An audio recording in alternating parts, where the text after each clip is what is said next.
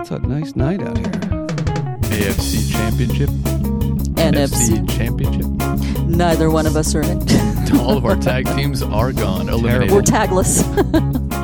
And welcome back, everyone. It is episode number 55 of Thirst and Goal. Ben is here. Sonia. I'm here. Right here. And I'm Franny. I feel weird always saying I my have a name. So, how's everybody doing tonight? We're doing. I'm good. I'm good. Uh, day off today, so it was a little bit. Uh, You know, got some errands done. I Got know. some house cleaning done or garage cleaning done. Yeah, I finally had a weekend off. Uh, yeah, Franny It's been finally- a long Oh, time. you I haven't got a had a Saturday off in like the last six weeks at least, so it's been a little while. Do you work Monday? And I work on Monday. They don't give you Martin Luther King? No, no. I, at at my place of work, they there's like maybe six holidays throughout the year, maybe five throughout oh. the year. I was going to say something, but I guess I won't. Yeah, but we have other great benefits. So Yes, exactly. Yeah, I guess so. Union membership. Ronnie, what are you drinking over there tonight? Uh, Ben, just like last week and the week before, a little bit of Woodford Reserve rye with some Coke. What about you, Sonia? I am drinking whatever you put in front of me. So All right. whatever our evening uh, Yeah, juices. Son, you, you've been sipping on a little bit of stuff over there. What about you, Ben? Sipping on your gin? I am sipping on my gin. I continue to drink the Moons of Jupiter American Gin from Copper and Kings Brandy Company down in Louisville, Kentucky. It's a beautiful, beautiful spice gin, heavily junipered. Uh, it's awesome. So if you're looking for an interesting gin, definitely check check out Copper and Kings. And Friday's just about to finish off that Woodford Reserve bottle. Yeah. Not much left in there. About to kill that. And uh, we have actually added to our studio. We have we have an addition to our studio. We have a new Pretty child nifty. here in our studio. yes. At the end. We're reproducing. yeah, yeah. So um, I can't really see what's going on on Ben's computer. He's our editor. He's our producer. He's kind of our everything, and I can never see what he's doing. Uh, and so that we don't make any future mistakes. And This is You know- way of shut saying me I got the screen just to make sure that, That Ben doesn't make any mistakes. Sonia is actually recorded. We can hear her voice. It's happened a couple of times already, and it won't happen anymore because we have on the screen right in front of us. And maybe it was on purpose. I Sonia. think it was on purpose. Yeah, purpose. you were if there's any- silenced. I and was we- silent. and we I was would- shunned. Yeah.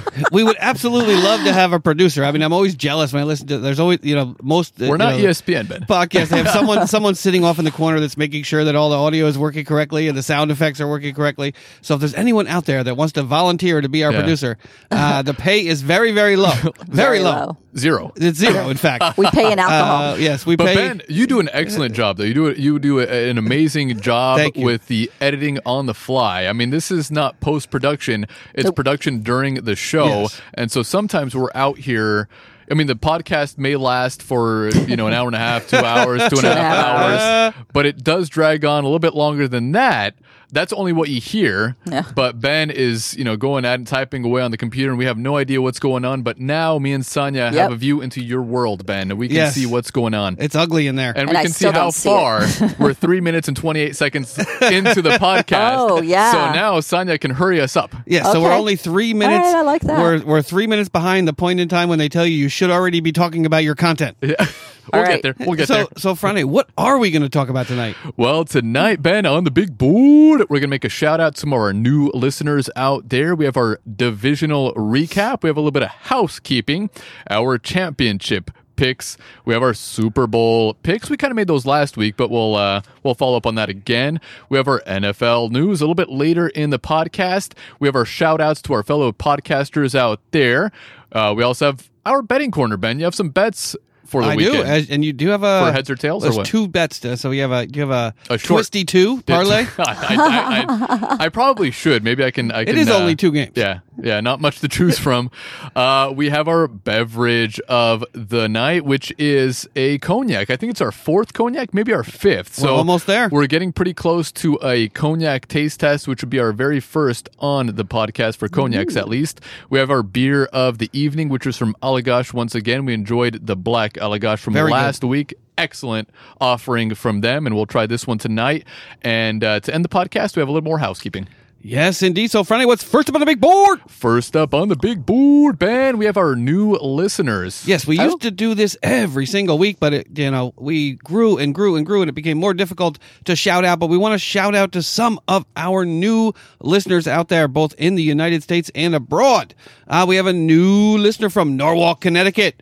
Beautiful new listener from Buffalo, Minnesota. A city beautiful I did listener. not, Beautiful. I did not know there was a Buffalo in Minnesota, but we have another listener from Decatur, Georgia, and a listener from Maitland, Florida, down in the dirty, dirty. Bridgewater, New Jersey. I might know who that is. Uh, Albuquerque, New Mexico. Aaron Paul's home of Breaking Bad. Cleveland, Tennessee. Uh, Cleveland, Homerville. Tennessee. Yeah, Cleveland, Wow. Tennessee. We're all over the place. Homerville, Georgia, Lima, Ohio, Hatfield, England. Oh, that's an international listener there. Keizer, Oregon, and Coconut Creek, Florida, down in the dirty, dirty again. uh, Bishop, California, up north of us. Uh, we have some listeners from White Plains, New York. We have some listeners from Cedar Falls, Iowa, as well as Spokane, Washington, right. Aurora, Illinois. And this is an interesting Fort Lauderdale, Florida, down in the dirty, dirty. Ah. Maybe they like us, you know, You've poking fun that. at You've Florida. saying the dirty, dirty. Uh, you haven't yeah. said that in a while, Ben. Yeah, I'm looking for a, I'm looking for Antonio Brown out of Hollywood, Florida, but I do not see it here. Uh, we have a might listen- see Robert Kraft. yeah, he's yeah, exactly. Uh, Hanford, California. Uh, we have some new international listeners. Sonia is always, always, always interested to see where our listeners are coming from internationally. Uh, we have new listeners from Cambodia. New listeners from Finland, Wow. Aruba, Slovenia, Rwanda. New listener from Rwanda. Wow, that's awesome. New listener from Russia. New listener from Iran this week. Slovakia from Frane and Sonia's neck of the woods. Although he's probably going to tell me why I'm wrong about that. Uh, new listener Pull from up a map. Italy. I should actually. I should, we should have a map of the You world here. You should, Uh, I thought I was going to start a civil war between Scotland and Ireland. Yeah, that was funny, last Sonia. week. That was pretty funny. Uh, Nicaragua, and Anguilla. There's a little bit of water separated, the two, Yes. but you know, Uh, so that was a, an interesting conversation. completely different countries. But Uh, listener from South Korea. Two new listeners from South Korea. Listeners from Oman. you know, South Korea is the podcast capital of the world. Is it? Yeah, I actually read that. They, they, they. I think they record the most and listen to the most podcasts. Interesting. Yeah, we have two new listeners just this week from Southern uh, from South Korea. Uh, Cool. New listener from Uruguay, Costa Rica, Serbia in the house. Another new listener from Quite a few Serbian Serbia. listeners. All right. Austria. out. Austria. Oh, we were there, we were Yeah, there. We were on their radio. Yes, we were on Aust- or what was it? Uh, I can't remember. It was like Uh, local, it was local like to Vienna. Oh, oh, with is the omelette Yeah, three yeah. something. New listener from Singapore, one of the wealthiest countries on earth. See, Friday, I do know some things. Uh, New Zealand, Israel, Argentina, China. Four new listeners from China this week. Turkey, Poland, Morocco, Chile, Netherlands, Luxembourg. Five new listeners from Luxembourg, this week. Wow. There's like five people that live in Luxembourg. And we are officially up seven listeners from Croatia this Yes. week. Wow. All of my Croatia. cousins. Yes, all, of, all of their cousins. Nigeria, Hungary, and Bangladesh, just to name a few. So thank you all. That's pretty cool. So much for listening to our show. We'll try to get back Been- to this segment. You know, It's been a while. It's been a while since we made a shout out, and we appreciate all of our listeners. Thank you for taking your time. These podcasts tend to drag on a little bit, and if you can listen to the whole thing, we appreciate you listen to two to two and a half hours of Yes. podcast. It's once a week, so and I, I think we do a pretty good job. Yeah, some podcasters. Joe Rogan does three hours like three times a week. uh, you know, so we're only we're only on for us, two hours a week. all right, Friday. What's next on the big board? Before we move on, though, Oh, Ben, that listener from New Jersey, Ah, maybe maybe we can get Nico. yeah, yeah. One of our cousins. He's a Jets fan.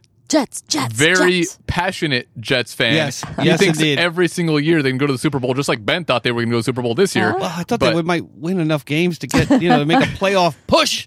Maybe Uh, but next year. Adam Gase made sure that did not happen. I want to hear what he, what his take would be on Sam Darnold. yeah, I'd be interested I- to hear. be- and, and, yeah, and- yeah. and how, how they would be moving forward. Maybe For sure. next year. Well, Nico, if you're listening, yeah, you yeah, we're gonna get you on the podcast. Yeah, we see you on the map. Yes, we see you. you can't hide from us. All right, Friday, what's next up on the big board? Next up on the big board, Ben, is our divisional recap. Can you believe it? Oh man, it seems like just yesterday it was the first week of the season, and here we are. championship Sunday. Sonia's crying already.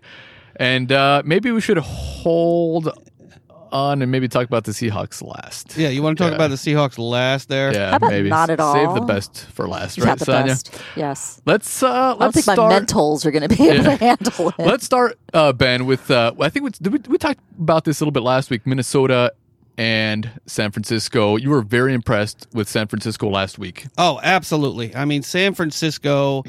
Last week, I think I went on and on and on about this, so I apologize.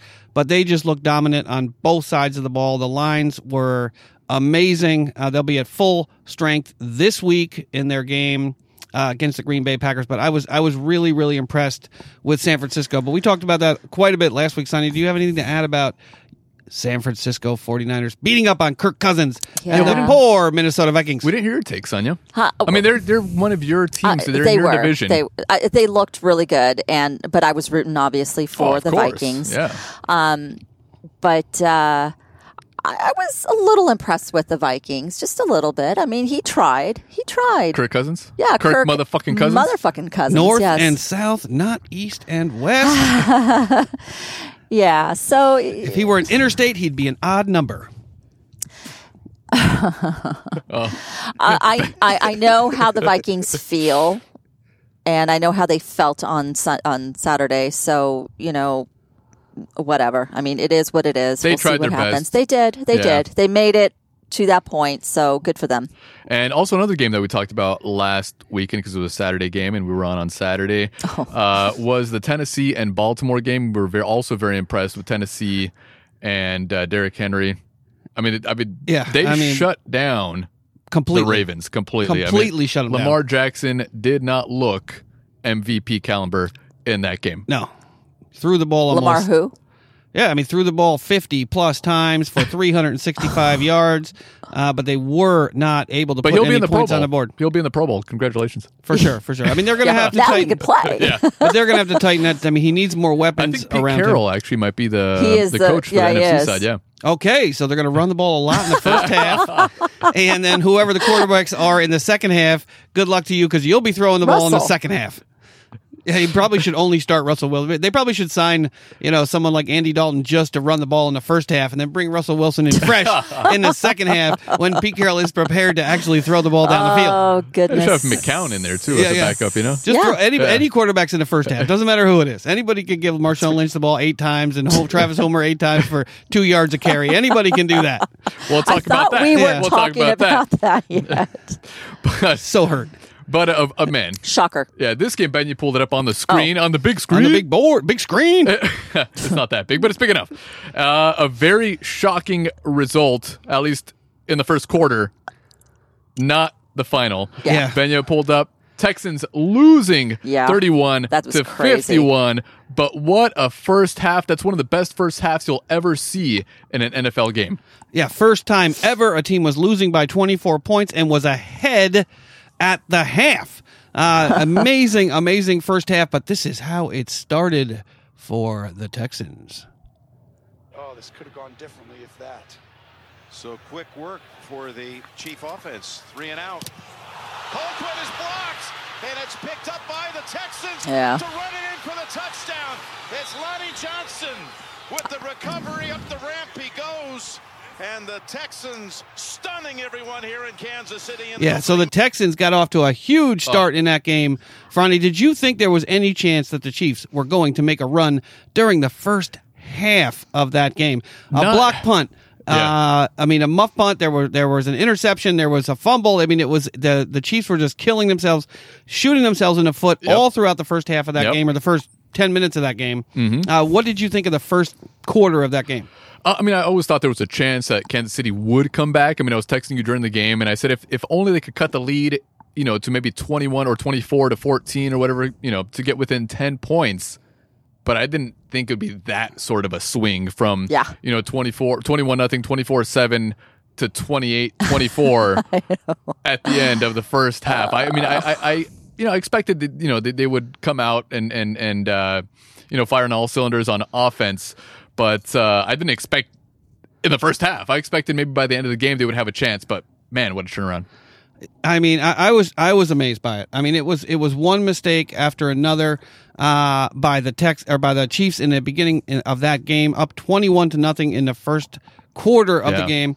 Uh, Bill O'Brien with the fake punt that was much much talked about and Not much that much too, but they, were- when they were up twenty-one nothing, the the field goal that they settled for, they they they brought out the offense to go for it on fourth and one, and I'm not sure exactly what happened, but they called a timeout and they just kicked the field goal. I'm not saying they would have won the game still, but I don't know what happened in that situation. Was there somebody missing from the play that I I, I don't know exactly. Allegedly, Bill O'Brien said after the game uh, about that play, that fourth and inches play, that they could have gone for it rather than kicking the field goal. That they didn't have a play ready at that moment uh, to call. I, I don't know that I believe that that was actually the case. You'd think you would have a fourth and inches play ready going into a divisional round playoff game. exactly. Uh, but I, I wasn't that upset about going for the field goal there. I mean, I think they probably you know could have went for it on fourth down, but I think Bill O'Brien was he understood even with the lead that they were going to have to score points on every possession, so he was happy to take some points there. But what did you think about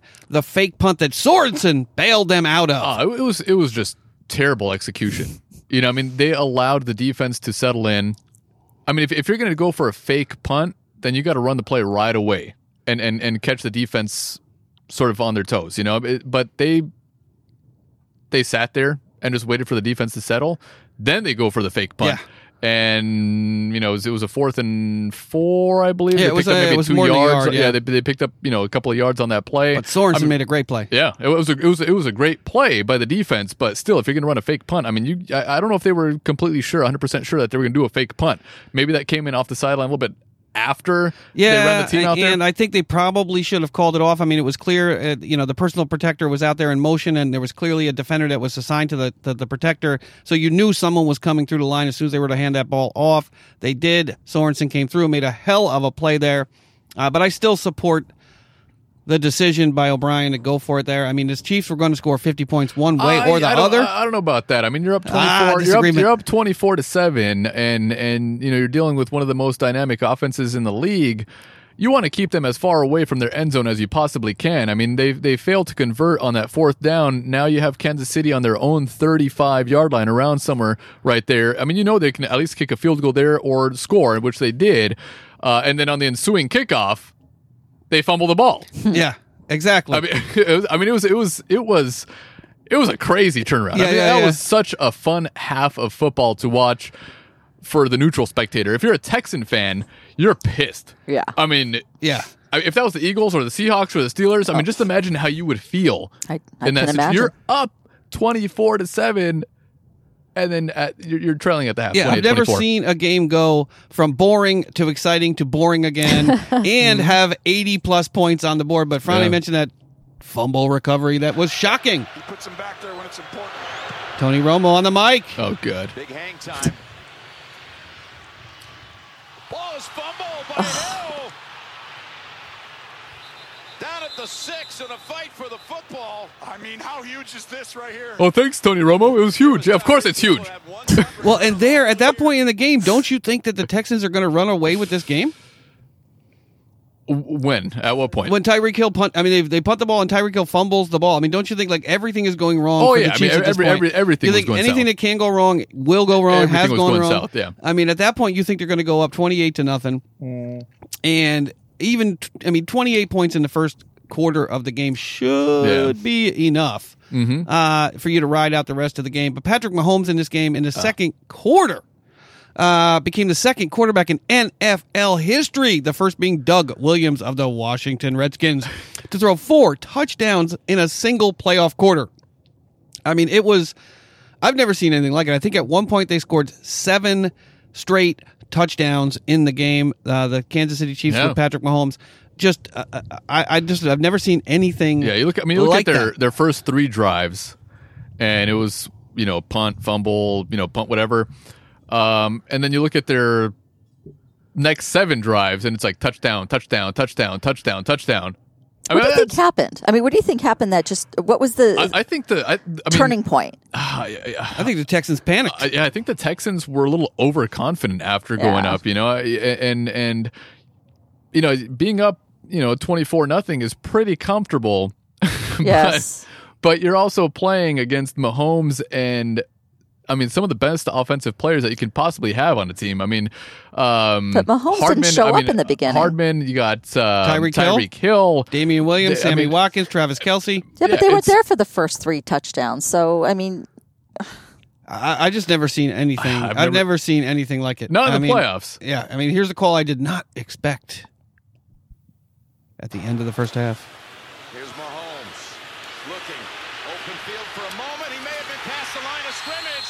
It's called a touchdown. That was a nice pass. That was the play that put them ahead right before the half. I mean, he he had a he had a hair Yeah. of his chinny chin Yeah. chin of his I think left foot behind the line there. But I was shocked when that happened. I I, I thought that there was no way on God's green earth that the Texans had any chance of keeping No. that game close moving forward. I just never I've never seen anything like it. I've And never what, seen what do you, anything what do you think the the the, the Bens, the Texans, uh, should do about Bill O'Brien? I mean, seriously, how do you lose a game like Yeah, that? and he announced this week that he is not, I repeat, not going to hire a general manager. That he has told the team that he does not want to hire a general manager, that he wants to continue to be the general manager for the team. Uh, that's just shocking to me. They, they were outgunned. I mean, I, I Mm-hmm. Don't think he's that. I mean, he's won the division four years in a row, been to the playoffs. no, he goes to the playoffs. Went to the He- second round I of mean, the playoffs. Watson is. I mean, he, he could be an elite level quarterback. I mean, they're, they're, I mean, they're very inconsistent. They have been very inconsistent under Bill O'Brien. Um, but it's they're right now. They're in the worst place that you can be as a football team, where you're good but not good enough. Yeah. You know, it's like being a, a team in the NBA where you're good enough to make it to the next round, to the second round, but you can't make it to you know the the the championship game or or I mean they're just kind of stuck in limbo where they're just there but not quite and I think if they had a different coach they'd probably elevate their game just a little bit. Bill O'Brien is is he's not that good with the players that he has. Yeah, I mean, and Will Fuller was playing. I don't think he was 100% in the game. doesn't But you have you had Kenny Stills out there. You had Will Fuller out there. You had uh, DeAndre Hopkins out there. You had Carlos Hyde, who didn't run the ball terribly in the game. I mean, I, I just think the Chiefs are overwhelmingly. I mean, they're overwhelmingly good on offense Yeah. when they when everything is clicking, especially But, I mean, their defense with Andy Reid, and he kept everybody calm. Yeah. You know, you're down 21, 20, 24 points But he knows the weapons he kept he everybody calm. Mm-hmm. I mean, I, I mean, you could see him on the sideline. I mean, and during the interview after the game, he just said he went to everybody, you know, especially the offense, and said, you know, calm down. Everything's going to be okay. You know, we're just going to do what we do. Uh, but a lot of teams, I mean, the day before that, uh, the Baltimore Ravens just completely panicked Yeah. the, the second that they were down in that game and completely went out of their game plan, threw the ball 60 times, ran the ball almost not at all in the game. Uh, I just, I'm, I'm shocked by it. I mean, Yeah. I've never seen, I was bored. At the, end of the second game, I was bored. the bored. second half was boring because you, An 80 you point knew, game and you're bored out of your skull. you knew that you know once you know Kelce t- uh, caught that touchdown pass right at the end of the half, you knew that they were just gonna get blown out. I mean, and I texted you, I'm like, this is gonna be like a 56 to 24 game now. I mean, it, it, it just it was it was Yeah. You text me in the first half saying I think it's going to be 28 to 24. Yeah, no, At no, the end of the half. Well, I, I was I was hoping actually that would be like twenty four to fourteen. I, I didn't think that it would be that kind of an explosion on offense. I mean, obviously that fumble helped on the kickoff return, but I was you know I was thinking, hey, if if they can kind of hang around and make it twenty four to fourteen going into the half, then they have a chance to win this game. But they just completely turned around, made it 28-24 and just blew them out. Yeah, I mean, Kelce had a monster game 10 receptions for 134 yards and three. Uh, Kelce, what a beast! Count them. Three touchdowns in the game. Mahomes, with a, by his standards, pretty pedestrian game in terms of yardage.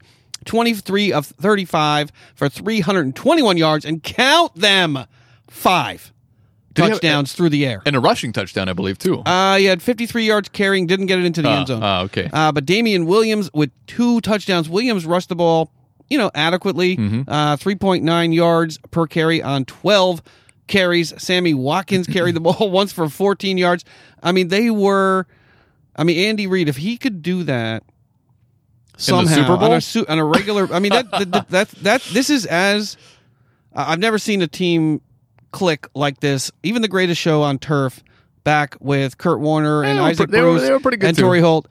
But to to be able to come back from 24 points down in the first Yeah. half and be leading, there's a, they're the only Yeah. team ever to do it. To be leading at the half, not not as Franny mentioned, to have a chance Hang in there, to yeah. keep it close so you could so you could do a you know pull a Seahawks in the second half and, and come back. They were leading at the half. Mm-hmm. I mean, it was it had to be so demoralizing. It's like playing the the, Yeah. the Bulls in the '90s or playing the Lakers in the '80s. I mean, you you Or you, in the early 2000s. yeah, or in the early 2000s, you just know, or the, when the Patriots were in their prime, you just know if you're in the AFC, there's no, no matter how good you are, you're not going to be as good as the Patriots or the Lakers or the Bulls. Uh, it just, it was, it was, it was a, a, a clinic. It was a spectacle. I mean, it was definitely. I mean, for i- i- if you've never watched football in your life and you just watched that one half, that would make you a fan right there. Yeah, they got them off their game. I mean, Deshaun Watson, 31 of 52, threw the ball 52 times for 388 yards and two lonely touchdowns. Deshaun Watson did everything he could. He ran for one touchdown on 37 or 37 yards, but Stills had one touchdown on three catches and 80 yards. DeAndre Hopkins did what he could, nine catches, 118 yards, but Will Fuller with five catches at about 80% for 89 yards. Uh, it was it was something to watch. I Yeah, don't think we'll yeah. ever see a game like that in the playoffs. On the first half, at least. I mean, it to was- come back to completely turn the game around, uh, complete 180. It was crazy. Sonia, Yeah. you haven't said anything. What do you think? I mean, did you watch the game? I mean, did, were you no? Yeah. No. Yeah. so you were you were nervous about the next game. Yeah, I was. And should we talk about that, Sonia? Sure. Is there any? Yeah, I mean, I, I I don't have much to add about that game. Yeah. Other than it was crazy. Yeah, But yeah. it was insane. I was bored at the end of the yeah. game. Oh, yeah. I was. I was. The second half was just a snooze fest. So the next game, Seattle Seahawks at Ah. Green Bay Packers, a field on which they have not won since 1999. 28 to 23. Packers. Sonia, what say you? I think I think the best part of the game was watching Aaron Rodgers on the sideline when we started coming back. That was, was like nervous. he was just sitting there and just shocked because the last thing he wanted is to lose at home to us. he I, I know he hates us. Especially the last NFC Championship game that the Seahawks That we- and the Packers yeah, played yeah, in did not. Seattle. That is also a classic game. So I'm I'm going to be a normal Seahawk fan, and I'm going to say that Jimmy was short. Well, I mean, there he was. was, short. No, I- I- okay, I agree It never should have got to that point. Yeah, I agree. Exactly. I because agree. that was the second third down conversion. I think Yeah. that early in the drive there was another third down conversion. It was a third and long. To DeAndre. Yeah, yeah, yeah. yeah, it was a third We and long. suck at that, But man. at the same time, that was a bad call. Parker. But the first drive that the Seahawks did have, they did fumble the ball. That was also a clear Yeah. recovery by Green Bay. So, that was just payback. You know, Green. I mean, it wasn't. It wasn't payback. Um, but I, I I think there was more evidence that the ball was recovered by Green Bay than you know Graham actually crossed the little yellow line on the field. So I, I, Yeah, I mean, the, I the think Graham it was catch more was obvious. not.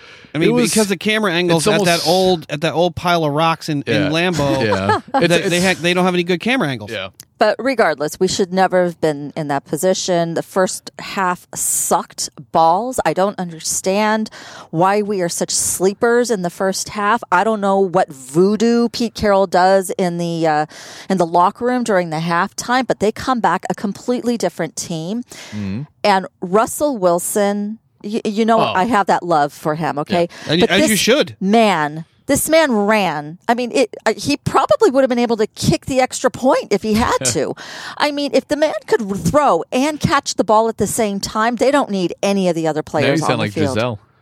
Well, it's an. Ex- I mean, it's an extraordinarily difficult analysis after the game. I mean, it- the knee jerk reaction is Carroll's got to go uh, because he can't seem to understand that he doesn't have a team where he can play great defense and run the ball, which is what he wants to do, but he doesn't have the players to do that, and he didn't do it again in the first half of this game. Ran the ball far too many times with Marshawn Lynch and Travis Homer took the ball away from Ru- Russell Wilson in the first half, and they got in too big of a hole. I can't remember. I think they were down at one point I think by it was like twenty-one to seven. They were it? down by 21 points or 28. There was 28 uh, or twenty-one. It was twenty-one, 21 to to three. three 21 at to the three at the half. half. Yeah. Uh, I mean, Russell. I mean, Marshawn Lynch carried the ball twelve times, many of those in the first half. It it just, I, I don't think, I don't think Carroll has to go, but No. Ken Norton had literally no game plan for DeVante Parker in this game. To have your worst defensive back on DeVante Yeah. Parker with I agree. two plus minutes to go in the game when they Davante have to Adams. pick, Davante Adams Yeah. To pick up that first down, the first first down that Friday referenced Yeah. earlier, right before the two minute warning, to have your worst DB Mm-hmm. on that guy to run no double coverage on the only effing weapon that they have on their team And he as a kept- receiver, no bracket coverage the entire game, single coverage on that guy the entire game with no one assigned to him. That had, I mean, it was just a random Tre assortment Flowers, of defensive right? backs. Uh, Yeah.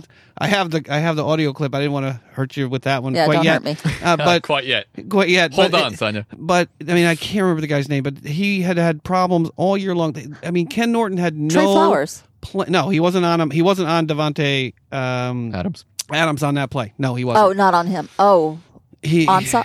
Uh, no, Ansah, no, it wasn't on top. But it was. It was. I mean, Brian Schottenheimer. I, I just don't understand it. I mean, you have the. I mean, if you want to put on a clinic how to waste the best years of a quarterback's career, they are. They. they I mean, they how to have a hard knocks for how to waste a quarterback. Because in the first half of these games, I mean, Friday call. I mean, Friday called it last Saturday night. Exactly what transpired on Sunday. They were going to run the ball too much in the first half. They weren't going to let Russell Wilson throw the ball enough in the first half, and they were mm-hmm. going to be in a hole that they weren't going to be able to climb out of. And that's exactly what happened.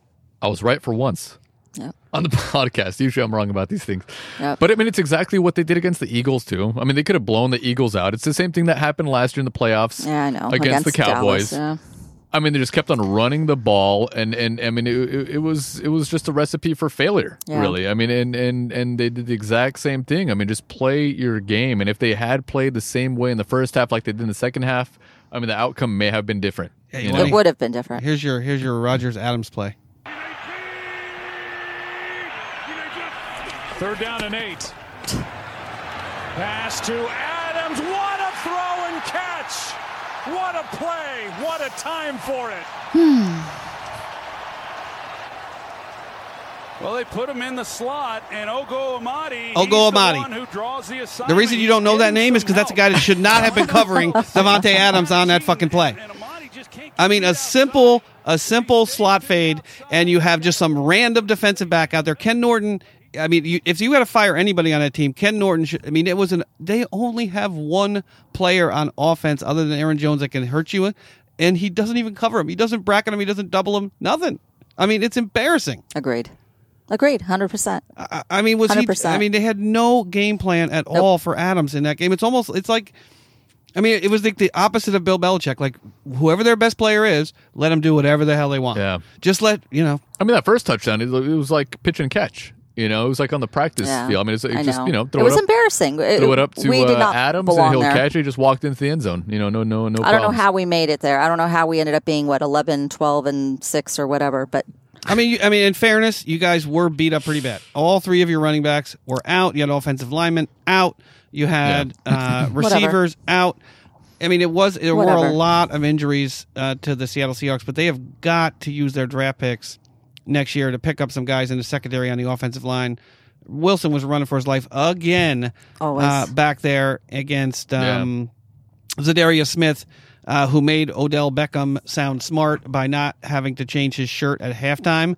That was a ridiculous display um, by Za'Darius Smith having the shirt that said snubbed on it. That got onto national television. I mean, in OBJ's defense, if that were him, they would have made him go into the locker room and change it. But somehow Za'Darius Smith can make a public display of not getting picked or not getting voted into the meaning, most meaningless Yeah. All Star game in all of sports. Uh, but get your ego out there because next week or this coming Sunday, when the San Francisco 49ers run all over you uh, with their offensive line, you won't be wearing a shirt that says snubbed. oh, But Rodgers, 16 of 27 for 243 yards and two, count them, two touchdowns in the game. Jones with a pretty pedestrian day, 21 uh, carries for 62 yards and two, count them, two touchdowns. Uh, Davante Adams with eight catches and 160 yards. And that is the story Yeah. of the game, Yep. Ken Norton. That is the story of the game. agreed. I mean, it was. I'm proud of my boys, but not that proud. I'm not rooting for them tomorrow. So But here's the play that that Sonya referenced. really, what are you doing to me tonight? Rodgers throws, passes, caught Jimmy Graham. First down. You Shouldn't have got to that point. But Friday, I mean, what, did- what did you think about uh, you know the game plan for Pete Carroll and um, Brian Schottenheimer in the first half of that game? I know you talked about. I want, to hear your opinion because you really were. You were. I think you were almost as angry the night before that it was going to happen as you were as it was actually I, happening. I wasn't surprised. I mean, I wasn't shocked. Uh, I mean, that's what the Seahawks have been doing the entire, Entire season. I mean, they, they they could have blown out opponents this the whole season. Yep. I mean, they do the exact same thing. They get themselves into a hole, and then they have to fight them fight their way out of it, basically. And and but it's only this season. I mean, it seems like the last couple of seasons they've done the same Yep. thing, but they still end up, you know, with 10, 11 wins. Um, but the last two years in the playoffs have been very disappointing because, uh, you know, maybe I'm not about this year. I mean, I'm not sure. I'm not sure what would have happened even if they played well in the first half. Who knows? Maybe you know, Rodgers would have gone off. You know, I'm not. I'm not saying they would have won the game, but at least the last season against the Cowboys, they could have easily won that game. They they had less injuries last season. Maybe you know made it to the Super Bowl. Um, But I, you know, I think they had too much stacked against them this year. To even if they played their best game, I'm not saying they still would have even won because you know the Packers they have Aaron Rodgers. And thanks for I know. thanks for the bobblehead, Ben. Yeah, yeah, yeah. Where is it? Well, Sonya gave it to the dogs to chew on during the game. To be quite honest with you, so uh, I think I did Rodgers' not. foot got chewed off.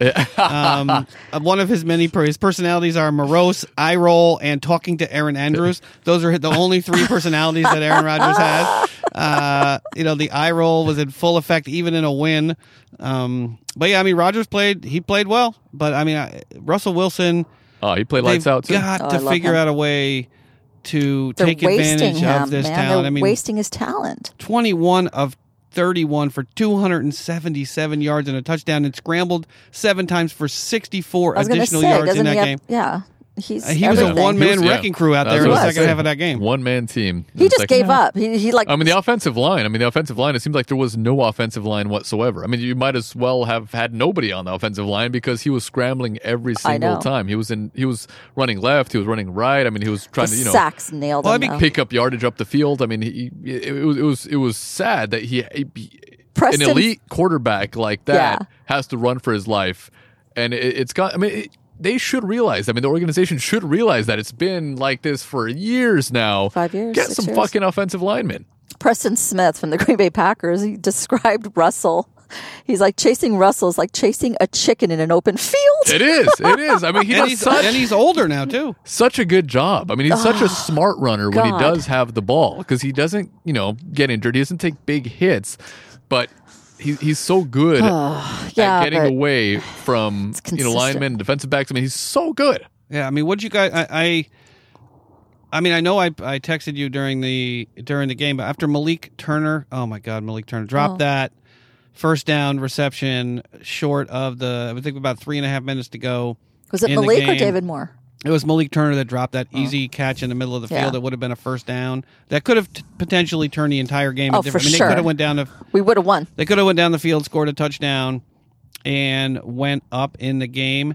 And I know I texted you, Frane, and said, you know, they're going to have to punt here if they don't pick up this first down. And, and, in, and in retrospect, I've had some time to think about it. I think they probably should have gone for that that fourth and ten. It went up. Uh, given the way the defense had played in the second half of that game, do you think they should have went for that fourth down? Well, I mean, just to- hindsight- because they didn't get the ball Hindsight back. is always, you know, twenty twenty. I mean, you, I mean, like, I mean, the, the defense didn't give them a chance uh, on Green Bay's final drive. Um, you know, if, if the refs called it differently, who know, maybe Green Bay would have gone for it on fourth and inches Oh, just to try to ice the game. You never For know sure. what would have happened on that play. They would have gotten it. yeah, it, I would- mean, it would have been fourth and a foot. Or yeah, I mean, less. it, it- I mean, it was really close that line, and, and you know, there just wasn't enough evidence to support That's all right. the fact that you know he was in front of the line or behind the line. Um, you know, I wasn't, I wasn't, I can't say I was, you know. 100% rooting for either team because of what happened. still pissed about what Jadeveon transpired- What it wasn't the entire the team. before. It was just that one. Uh, And Clowney I know, both know. played like absolute shit in this game, Yeah, and, oh, all, and and, and also- awesome in the game at the same time. Two huge thing. penalties. Yeah, yeah, he had he had two huge Oh, yeah. penalties in this game. Um, he got knocked in the family jewels and was out for a little bit.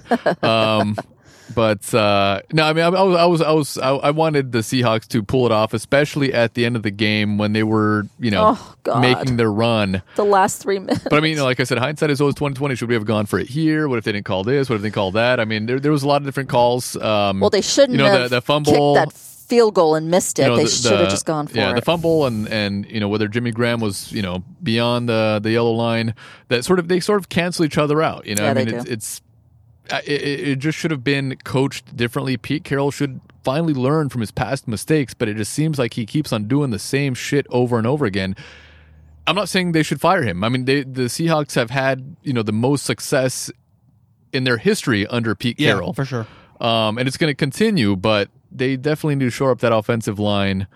Um, get some, you know, get some running backs uh, in the draft. Um, you know, because the ones that they do have are uh, injury prone, just a little bit, or or you know, fumble prone. yeah, I, I mean, and it's easy to say get rid of Carroll, get rid of. I mean, I definitely think you should get rid of Ken Norton. I mean, I think that's a no brainer. But to have no plan for for Davante Adams in this game, I think is unforgivable. Mm-hmm. Uh, But but be careful what you wish for. They fire Pete Carroll, and you get, you know, another coach in there, and you're eight and eight, seven and nine, six and ten. Uh, you know, next few years. Uh, Pete Carroll, uh, they had him in a in a very good position to win the game. Green Bay, I think, was favored by seven points in the game. So just the fact that they were in the position to win the game probably when it looked like they were going to be they were going to be close. I mean, it was twenty-one Yeah. to three at the half, and and you know they made a run at it. They, they you know And after the game, or when they got back to Seattle, Jadeveon Clowney uh, went up to John Schneider's office, made the long trek up to his office, and said he wants to come back. Son, you mentioned he might not be back. Have you heard anything about Clowney? No, Clowney said he just wants to go to a team that's going to take him to the Super Bowl. So apparently, we've tried five times so far. We can't. So him and do it. 53 times 32 players that want to go on a team that will take you to the Super Bowl, uh, or at least to LSU's locker room. uh, but yeah, so we're uh, we're both very very sorry uh, that the Seahawks weren't able to pull it out in the game. I I actually think Yeah. I thought they were going to when they were moving the ball down the field, uh, but when Malik Turner dropped that ball, Yeah. I it, it felt It was- like a big rock in the pit of my stomach yeah uh, because they they really fought to get to that to that point.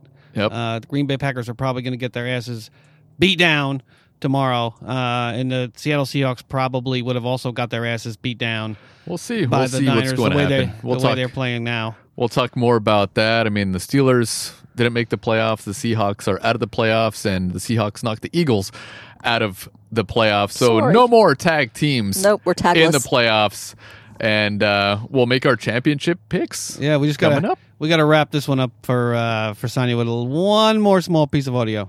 What's that? Marshawn, how would you describe the three-game comeback here? That was solid. Four touchdowns in three games. Pretty solid. I ain't gonna answer your question, man. I It ain't was gonna solid. do it. He said it was solid. Come back next year. Um, shit, we'll see what's happening. But look, I'll say like this though, right? I love him. It's a vulnerable time for a lot of these young dudes. You feel me? they don't be taking care of their chicken right. You feel me? So if it was me, or if I had an opportunity to let these little uh, young sahibs know something, I say take care of y'all money, African, because that shit don't last forever. Now I done been on the other side of a retirement, and it's good when you get over there and you can do what the fuck you want to. So I love him. I tell y'all right now, while y'all in it, take care of y'all bread. So when y'all done, go ahead and take care of yourself. So while y'all at it right now, take care of y'all bodies. You know what I mean? Don't take care of y'all chicken. You feel me? Don't take care of y'all mentals. Cause look, we ain't lasting that long. Um, you know, I had a couple players that I played with that, you know what I mean? They no longer here no more. They no longer. So I mean, you feel me? Start taking care of y'all mentals, y'all bodies, and y'all chicken. When y'all you know, ready to walk away, you walk away and you be able to do what you want to do. But I appreciate it. Thank y'all. Y'all have a What was it like to go see? I mean, an actual after full press conference almost for uh, I love him. for He- Marshawn. he actually answered some questions yeah, right there. he- I love you him. know, that that tells me he was really he was emotional about Yeah. you know what happened. He went to Rodgers. They exchanged jerseys Uh-huh. after the game because I, they were uh, teammates. I think for a minute at Cal. Yeah. Um, like, I don't know how that's possible, but they're from the same school. Sonia, what do you think about Marshawn's exit press conference, or potentially his last press conference as a Seattle Seahawk? I love him. I, I, I, I appreciated that. As soon as I heard that, I was dying. I think I sent it to both of you Yep. guys. You got to take care of your chicken and your mentals, man. I love it. I love it. Someone someone wrote, um, someone needs to put this on a loop. But it's good advice, right? But I mean, it's, good advice. advice. Definitely. Excellent advice. I, I appreciate him. I do. He's, you know, happy Christmas and Merry New Year. I mean, I, I think the league is better when Marshawn Lynch is in the, For is in the league. But he's going to be, you know, he'll be 30, what's he, 33 now? 32, 33. You know, he, you, you mentioned he said he might come back or. he says, we're going to see what's happening. We're going to see what's happening. He's leaving it open. He really, really enjoyed himself. And, and that's what it was. Is he, you know, he loved being in Oakland, obviously, because that's his hometown, but he loves Seattle. Seattle is where, where it was at. That's where he became who he became. Yeah, and I, I mean, I think that is, you know, Pete Carroll's dream. His dream is to have Marshawn Lynch back with a healthy Chris Carson and, you know, keep Marshawn, you know, fresh until the fourth quarter and just be able to run it down people's throats with a lead. I think that's his dream team. Well, he was saying that he's open to a contract that way. Um, Pete Carroll, that is. He's open to having a part-time contract with with Marshawn. Yeah, I mean, he could be your closer. I mean, come in the fourth quarter and just jam it down people's throats because he still look good. Uh, you know, the front. I mean, Green surprised, Bay's yeah. front is. I mean, it's a, it's a really. Oh, yeah. You know, with Jones and or uh, Smith and Smith and the and the rest Yeah, of those Smith guys. uh, he's going to be missing some offensive linemen. We'll talk about that game.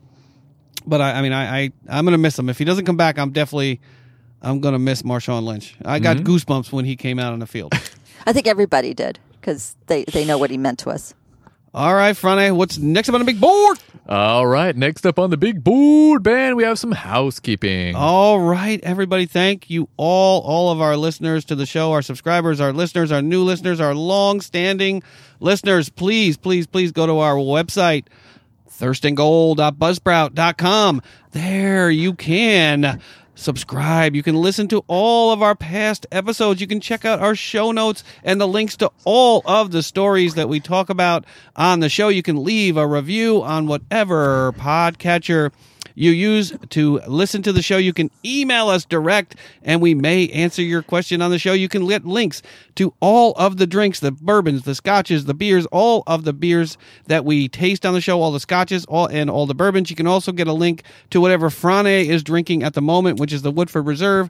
You can get a link to the gin that I am drinking right now as well. You can follow us on Twitter as well as Instagram. You can get that on the show notes and on the website and you can check out all of the photos that Frane takes in our photography studio. So please go to thirstandgold.buzzsprout.com and check out all of the information we have there for you. We truly, truly appreciate it. Please subscribe, please listen, please share, please rate, and please review. Frane, what's next on the big board? Next up on the big board, Ben, we have our championship picks. All right, hold tight, everybody. We'll be right back with our championship picks.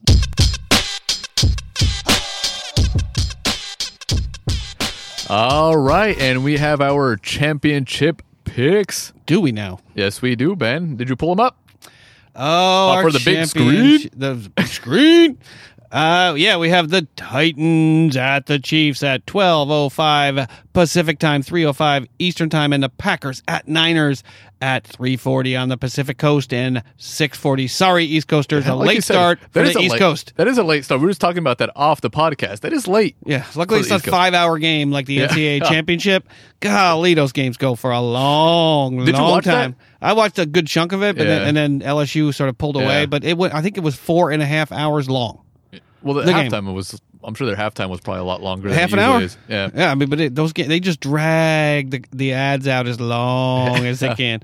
Four and a half hours. So, Sonia, Yes. Frane, Should we talk championship Sunday. championship Sunday? Who would have thought that Tennessee would have made it this far? Huh? Seriously. Not the Steelers, who were trying to grab that last playoff spot. Thank goodness we didn't get it because we definitely would not have deserved it. Uh, but Friday, what do you think? Are we going to talk about Tennessee, Kansas City first? Let's That's do the it. first game. That's Let's the do first it. game.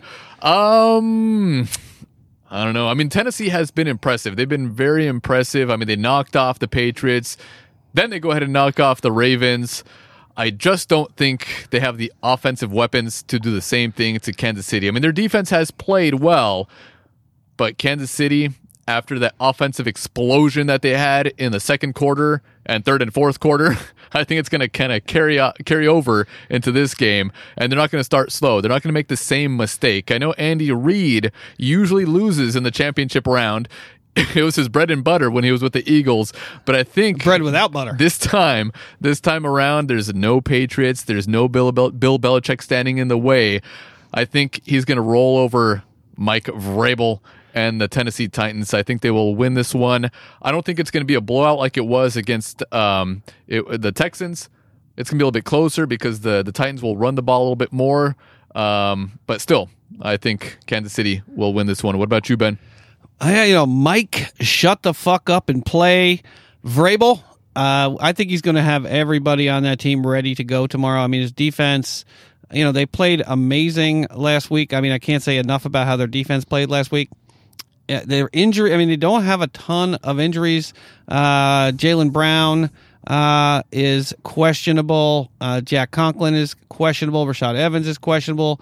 Cody Hollister uh, uh, is questionable. Adam Humphries, that's a little bit of a problem for them, but I think all these guys are going to play. Uh, the Chiefs, Chris Jones, defensive end Chris Jones is questionable, but I think he will play. LeSean McCoy, who hasn't seen the field uh, in a long, long time, uh, best of my recollection, um, hasn't played. But the, if Chris Jones is able to play, I mean, I believe in the Titans. I do. I mean, I, I think that if anybody can give the Chiefs a run in the playoffs, I mean, I, I mean, to Franny's point, uh, somebody knocked off uh, the best team in the AFC, the Ravens, for Andy Reid. Somebody knocked off the Patriots for Andy Reid, took them out of his way. I think the Chiefs are going to win this game, but it will be close. I think that the fact that the, the Chiefs defense is playing as well as it is here down the stretch doesn't bode well for Tennessee. And I mean, I think it I all mean, comes. Tennessee did beat them early in the year, too. They did. They, They, did. did. So it, that was a 35 32, I think, the final score in that one. I'm not sure where they were playing. They might have been playing in Tennessee. I think they played in Tennessee. Yeah. Yeah. But I, I mean, it's a. I mean, this is a tougher game to call than I think a lot of. I mean, I think a lot of people assume that they're going to. You know, the Chiefs are going to run away with this one. I mean, they're favored by seven in the game, seven and a half in the game. You know, the way that their defense is playing, I think, is going to be the difference in the in the game. I mean, the Chiefs' defense is playing a whole lot better uh, than I expected. If Chris Jones is able to play, and Clark, Frank Clark is playing amazing right now. Their DBs are playing pretty well as well. I, I think the Chiefs are going to pull it out, but it's going to be close. Sonia, what do you think? Well, I'm rooting for the Chiefs, but uh, it's my understanding that if the Titans can get a run game against them, the Chiefs are not going to be able to stop them.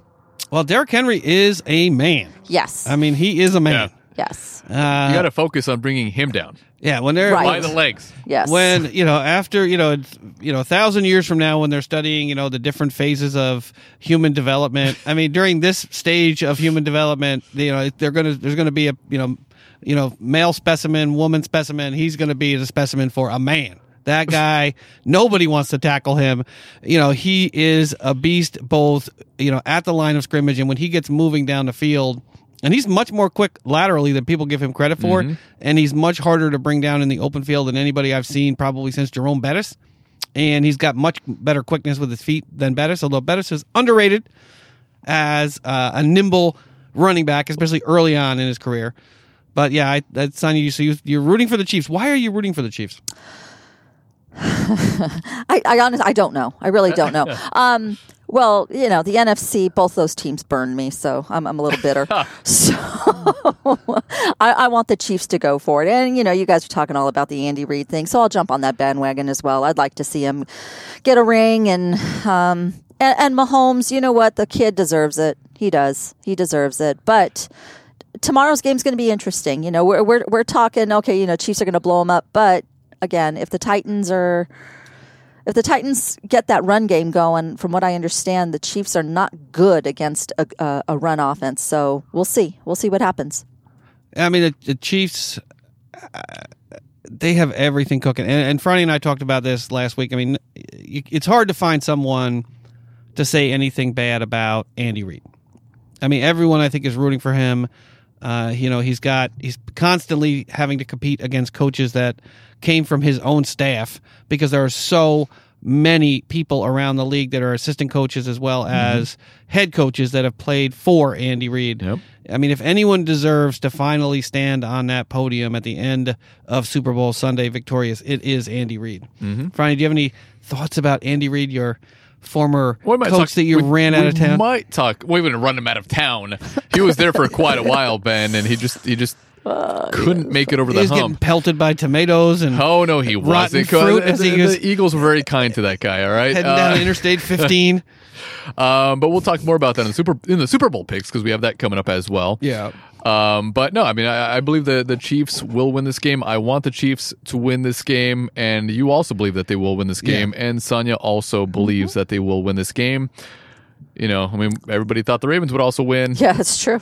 You know, everyone Well, thought I did the take Patriots the would win too, I but d- I, did take the Chiefs and the Packers in yeah, a I- parlay. I- it, it- it's a good story. It's a good story for the, for the Titans. You know, I mean, maybe Disney can make another movie about the Titans, about the, the professional team.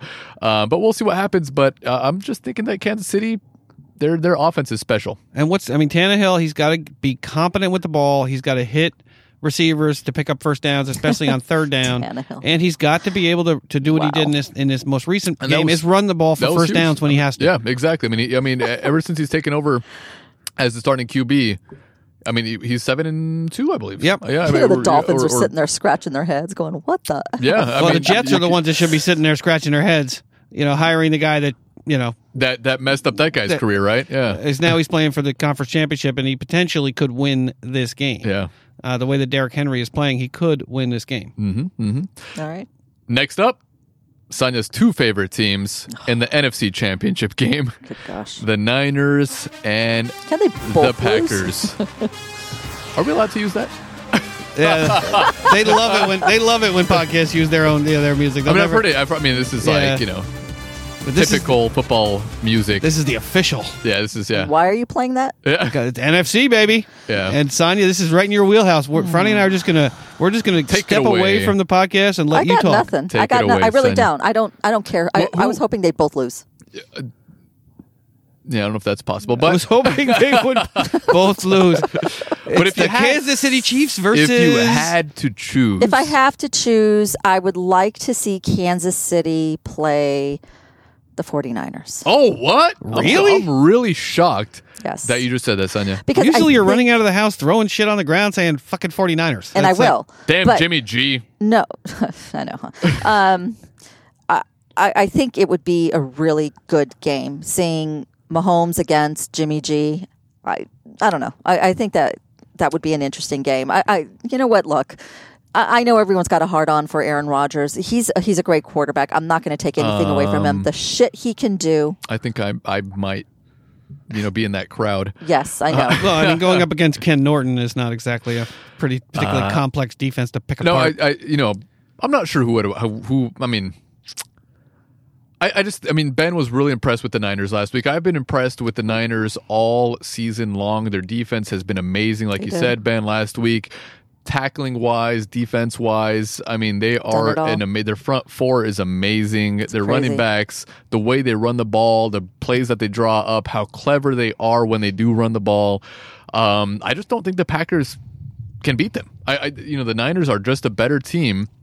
I mean, obviously the, the the Packers have the better quarterback, but the better team I agree with is you there. the Niners. I mean, the, the I Niners agree. are just better all across the board. I mean, you know, they don't have big name wide receivers, and neither do the the Packers. I mean, the Packers have struggled on offense. Um, you know, uh, Aaron Rodgers has struggled on offense this year. Hasn't been his best year.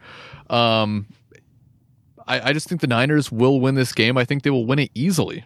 Uh, you know, I don't, I don't think it's even going to be close. I, you know, they're going to put so much pressure on Aaron Rodgers. No quarterback in the league likes pressure, and they do Especially well against pocket passers.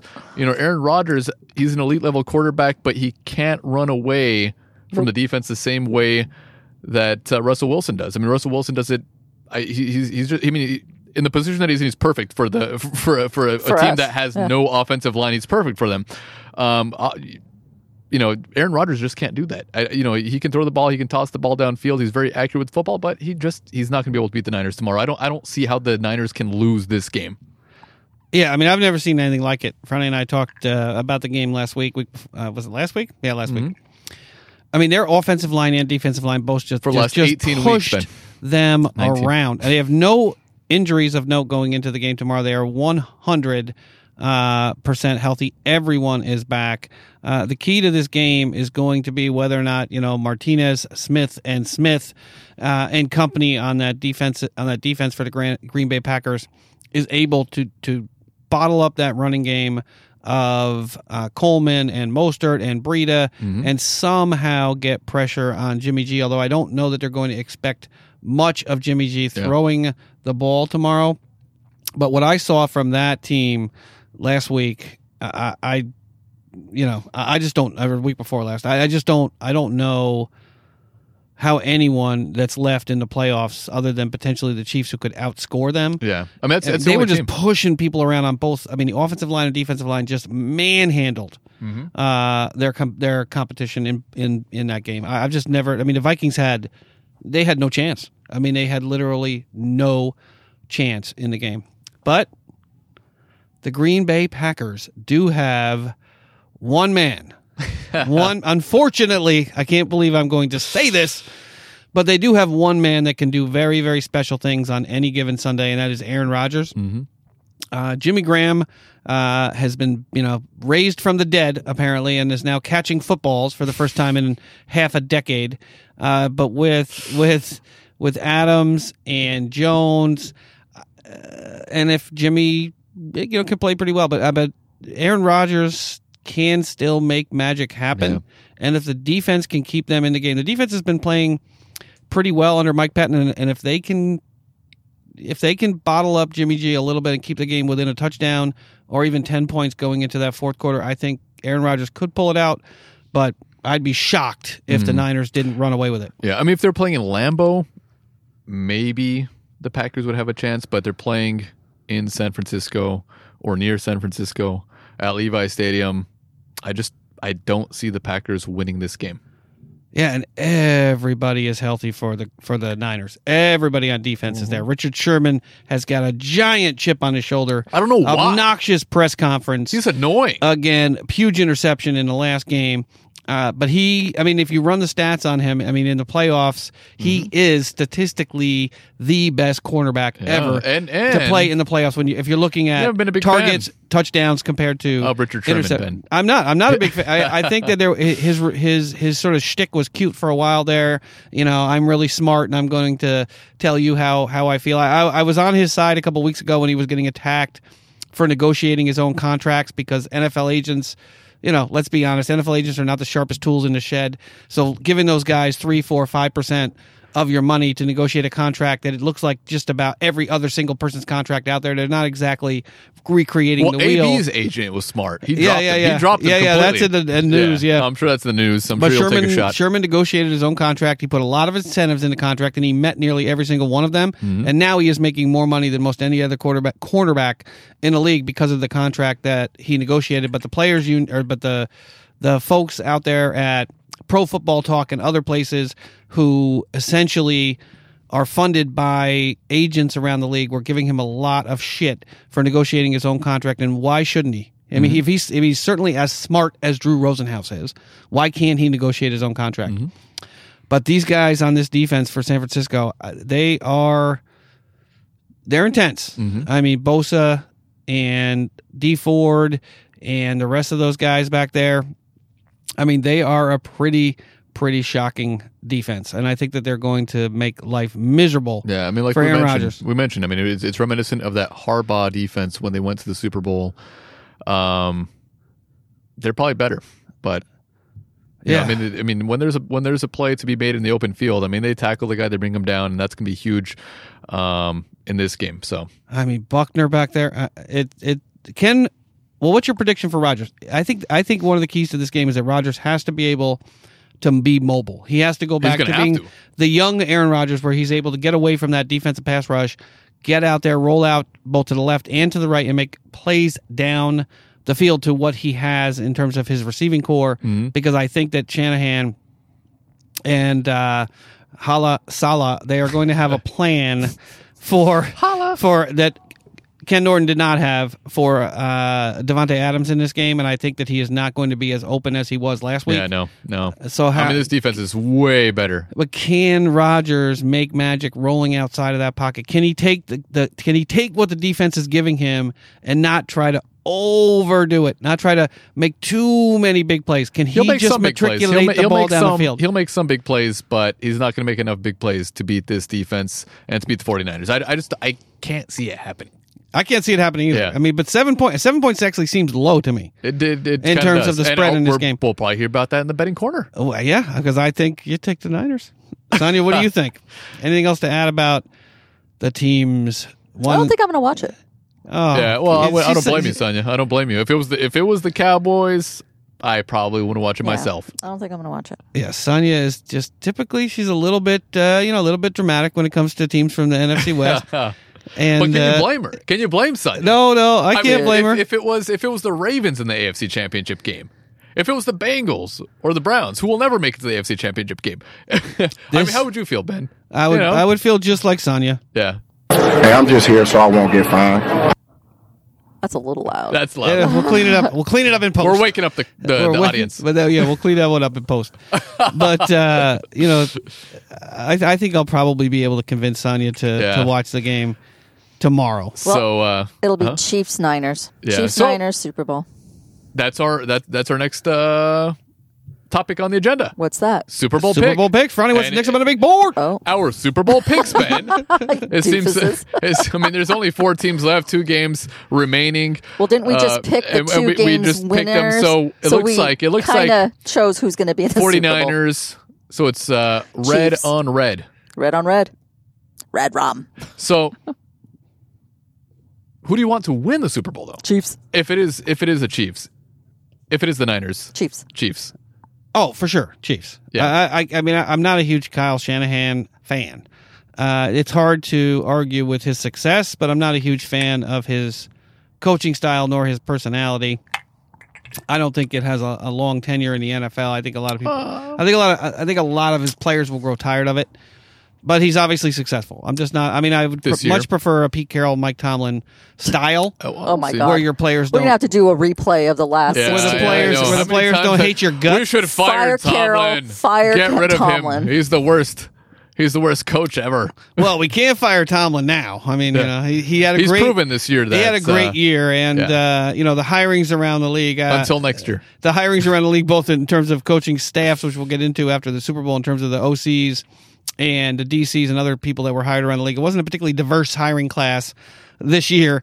Uh, poor Art Rooney the second is uh, you know stomping up and down the hallways trying to figure out why they can't get any diversity in the coaching staffs. Uh, but if I could root for anybody, it would be it would be Andy Reid this Yeah. year. I think he can. I think this is it. This is. I mean, ev- they've parted the Red Seas for him. Yep. They've Yep. taken I every, you know, every way. obstacle away, and he's just left with the Tennessee Titans to get to the Super Bowl. That's all that's in front of him. Uh-huh. Not the Patriots, not the Ravens, not the Steelers. Yep. You know, they've parted the seas for him, and they've left him with Ryan Tannehill. so that's. I mean, if there was ever an Ryan. Tannehill has not Well, been that bad though. He man. hasn't, Come but on. but I mean, would you rather face him or Lamar Jackson or They already faced Lamar or Jackson. Ben I mean, well, I mean, not Roethlisberger or him, but I Tom mean, you know, Brady? Lamar Jackson, you know, already faced Tannehill and couldn't be can can overcome that. Um, so I mean, you know, Tannehill has proven to be a successful quarterback away from Miami. Um, But I'm- I'm really curious But to I, see- I, I'm also rooting for Andy Reid. You know, he he he was in Philadelphia for so many years and brought so much success to that team. I mean, uh, was it six NFC Championship games? You know, one Super Bowl appearance. Unfortunately, one out of six. Um, but I, I, I'm I'm rooting for him because he's been in the league for you know 20 years now, and um, I, I I just want him to finally get a ring. He couldn't do it with the Eagles. At least get it with the Chiefs. You know, I mean, he's, he's got the quarterback to do it. He's got the offense to do it. He's an offensive-minded uh, uh, coach not so much defense, but their defense has played well. And and so I would love to see Andy Reid win one finally and put a ring on his finger to prove that he is on the, you know, elite caliber coaching Oh, he, he's definitely there. or I don't know. He's the he's the branch. he- He's the he's the branch they got to come The out and bring. echelon. The, he's the guy that The he's, echelon. he's the branch where they got to come out and cut it off the power lines. He's Yeah. way up there. Yeah. I mean, he's you know he's above where even the, the doves will sit on the power lines. He's way up there. Uh, yeah, I mean, I- I'm just really curious to see what Vrabel is going to do tomorrow. I mean, Mm-hmm. what he did with Jackson, forcing him to throw the ball outside to the hash marks, was brilliant. Uh, you know, much like Belichick, take away his his strength. He jammed up the middle of the field and forced Jackson out to the perimeters, you know, to the sidelines of the field where he has, you know, struggled for a long time throwing the ball to the hash marks. I'm really curious to see what Vrabel's defensive strategy is going to be against a team with you know Williams and Hill and Hardman and the rest of the and, and it's it's a stacked offense. Yeah. Um, so I'm really curious to see how how he's going to approach it against Andy Reid. I'm afraid the game could be closer uh, than Andy Reid might like. Um, but uh, yeah, I'm taking the Chiefs. It'll be the Chiefs and the Niners with the Chiefs winning the game. Sonia.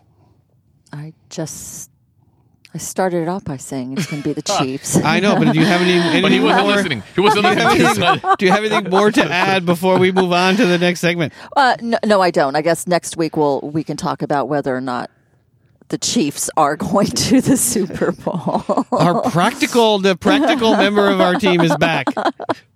There will be a game tomorrow, and That's we'll right. know And there who we is are. actually going to the An Super Bowl. hour and ten minutes in, we can look at the we can look at the clock now but on did the we big ever screen. look at our, our predictions for the season? Oh yeah, we, we didn't follow up on that. Yeah, yeah. Ben. We, we need to follow up on our on our Yeah. win. Yeah, maybe we can totals. do that next week because we'll, have- Yeah, we'll yeah, have well, a- we'll have a- there's yeah, we'll have there's, there's down- plenty of time. All right, Friday. Sonia's telling me we have to go to what's next up on the big board. Next up on the big board, Ben, is our NFL news. It's a little bit later in the podcast this evening. Yes, it's Super Bowl and championship weekend. We'll be right back with our NFL news.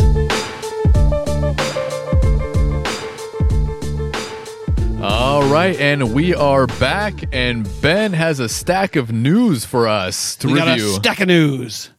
All right. First up, Kevin Stefanski hired by the beautiful, beautiful Cleveland Browns. The Philadelphia native led the Vikings and their offense to a 10 and 6 record with a win over the New Orleans Saints during the wild card round. The Vikings were middle of the road in yards produced this season, but finished eight in or eighth in points uh, per game, 25.4.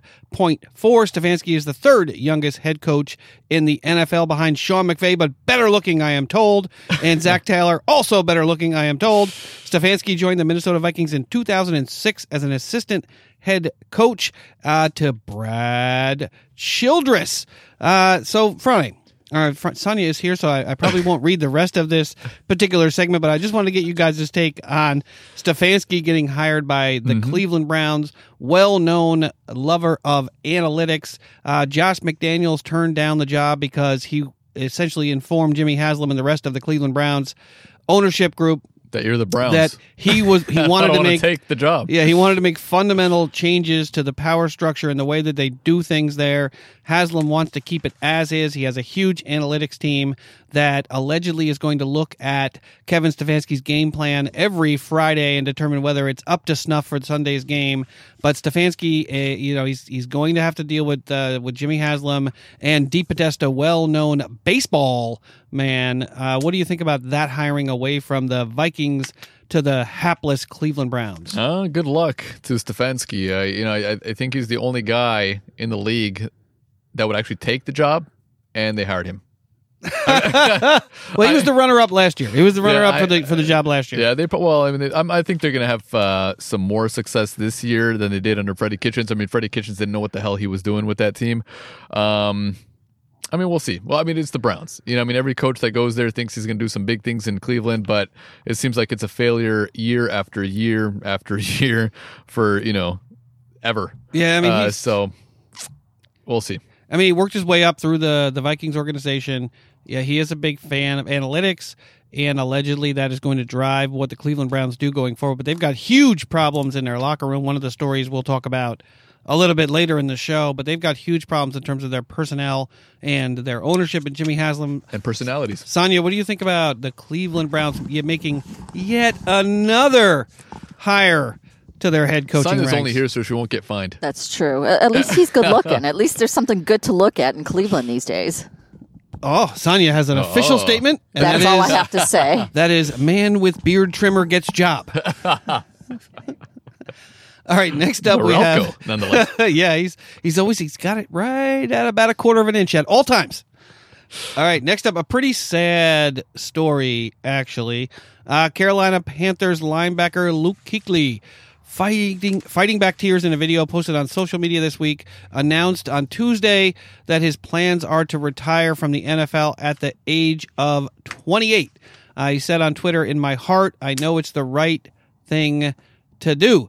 Kuechly passed or paused to gather his emotions. He said, I still want to play, but I don't think it's the right decision. I thought about it for a long time. Now is an opportunity to step away with what's going on here. Kuechly did not explain precisely why he can't play fast, physical, and strong at this point in his career. But what is known is that in 2015 to 2017, the 2013 NFL Defensive Player of the Year missed seven games due to concussions. One concussion in particular was really, really bad.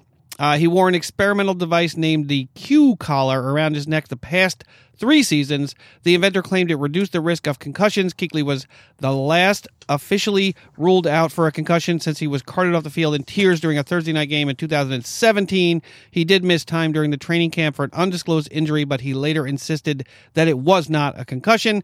Kuechly said his final farewell from his favorite place besides the field, the linebackers room at Bank of America Stadium, where he watched countless hours of film to be one of the best linebackers in the NFL. He said, I know this is the right chance for me, or this is the right chance for me to move on. It makes me sad because I love playing this game. I played it since I was a kid. It's my favorite thing in the world to do.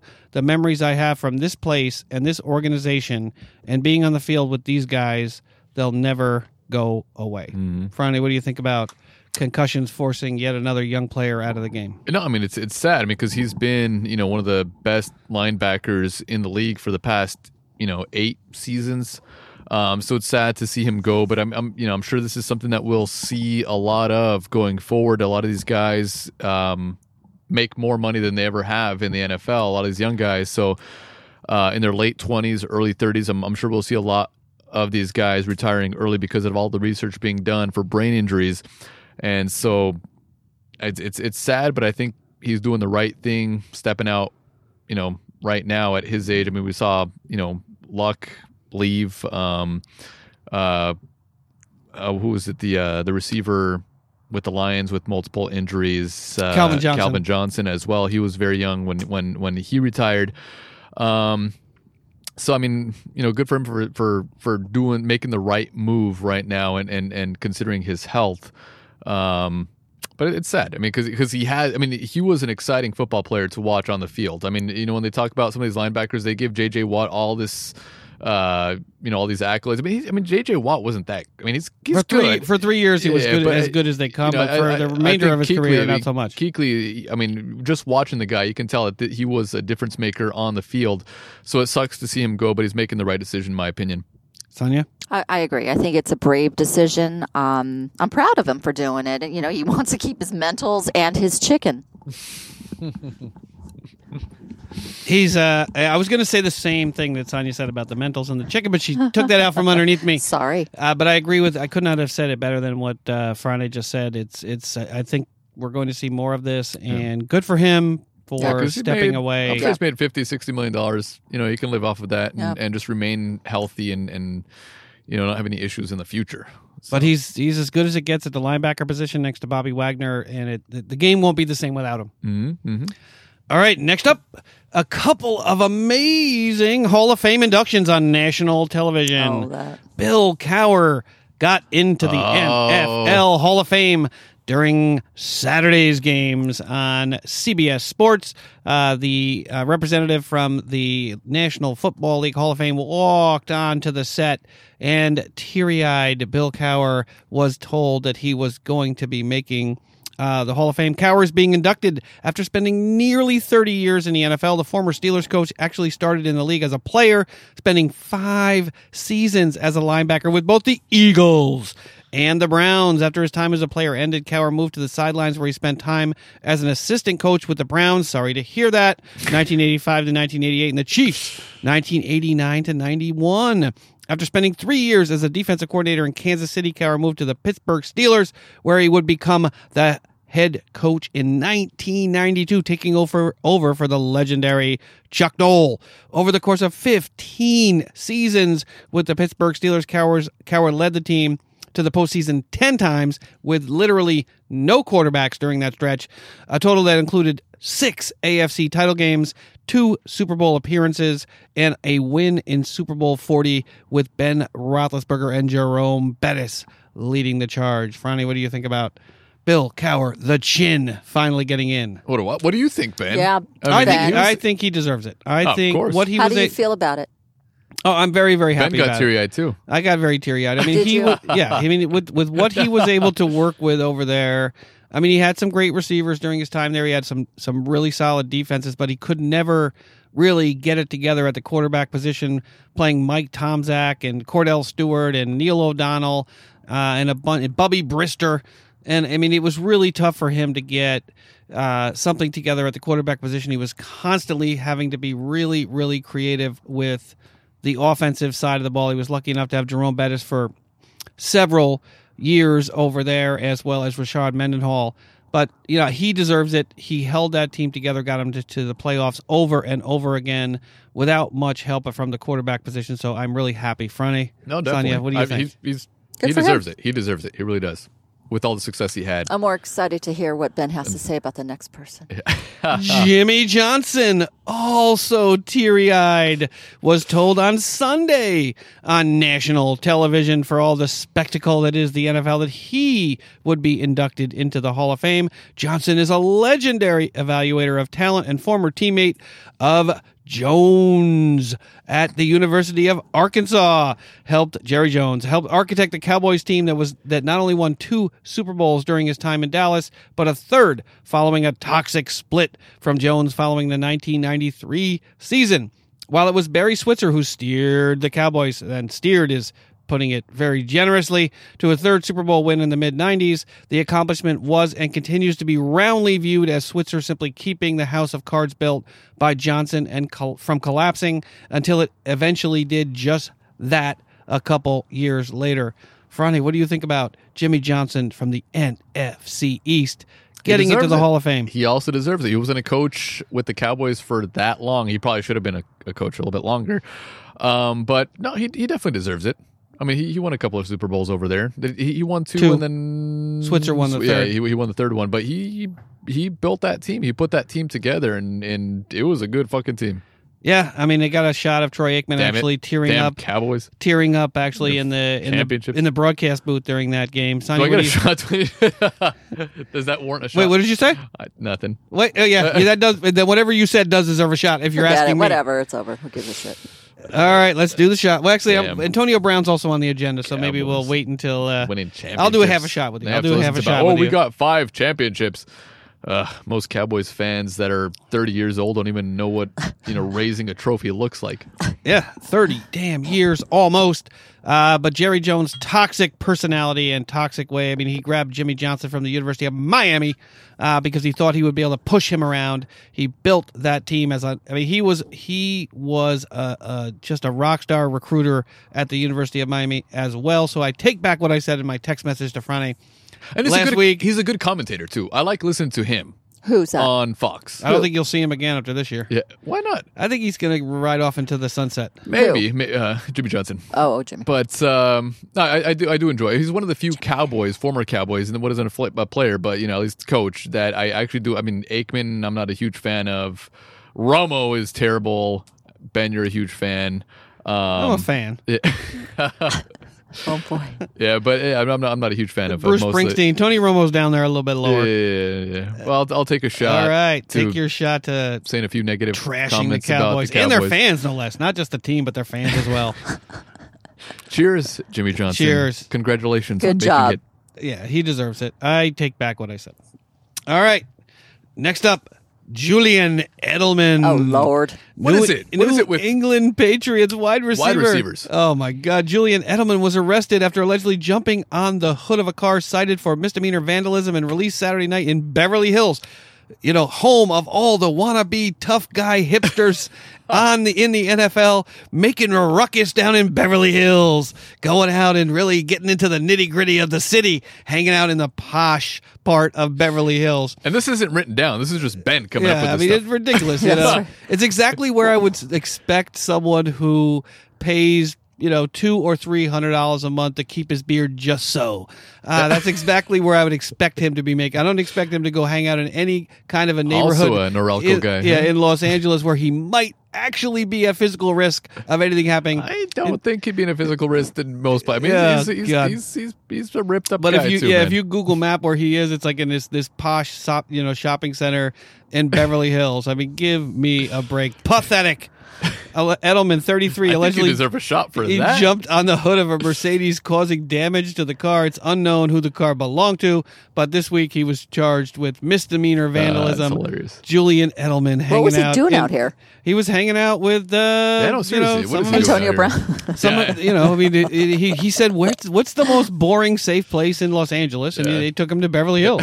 Oh my The- the- I mean, well, I mean, be, to be fair, So I mean, Beverly Hills is not exactly It is a not a hotbed lot. of culture and interesting bars and restaurants. There's not a ton to do in, in Beverly No. Hills. I mean, But then again, you know, I don't, I don't, I'm not going to go to a bar in Beverly Hills and spend, you know, twenty dollars on a drink either. But you can go to like Manhattan Beach or some. I mean, there are places Yeah, in there- LA where you can yeah. go and, and have a de- you know be in a little bit more Lively, interesting of- yeah. place, and it's still expensive. I mean, Kobe didn't live in Beverly Hills; he lived in you He know in Newport, yeah, in Orange County. you know someplace where you can actually have a good time. I mean, he's hanging Newport's out. in okay. I mean, you could you drop a you throw a quarter on the ground and you could hear it for you know three hundred yards in Beverly Hills at past ten o'clock at night. Anything to add about? Uh, I think you've added it all. all Ben. right. Next up, Odell Another Beckham. Jr. Here we go. An arrest warrant has been issued for Browns wide receiver Odell Beckham Jr. for alleged battery of a police officer during his action actions following LSU's national championship victory, according to a report from NOLA.com.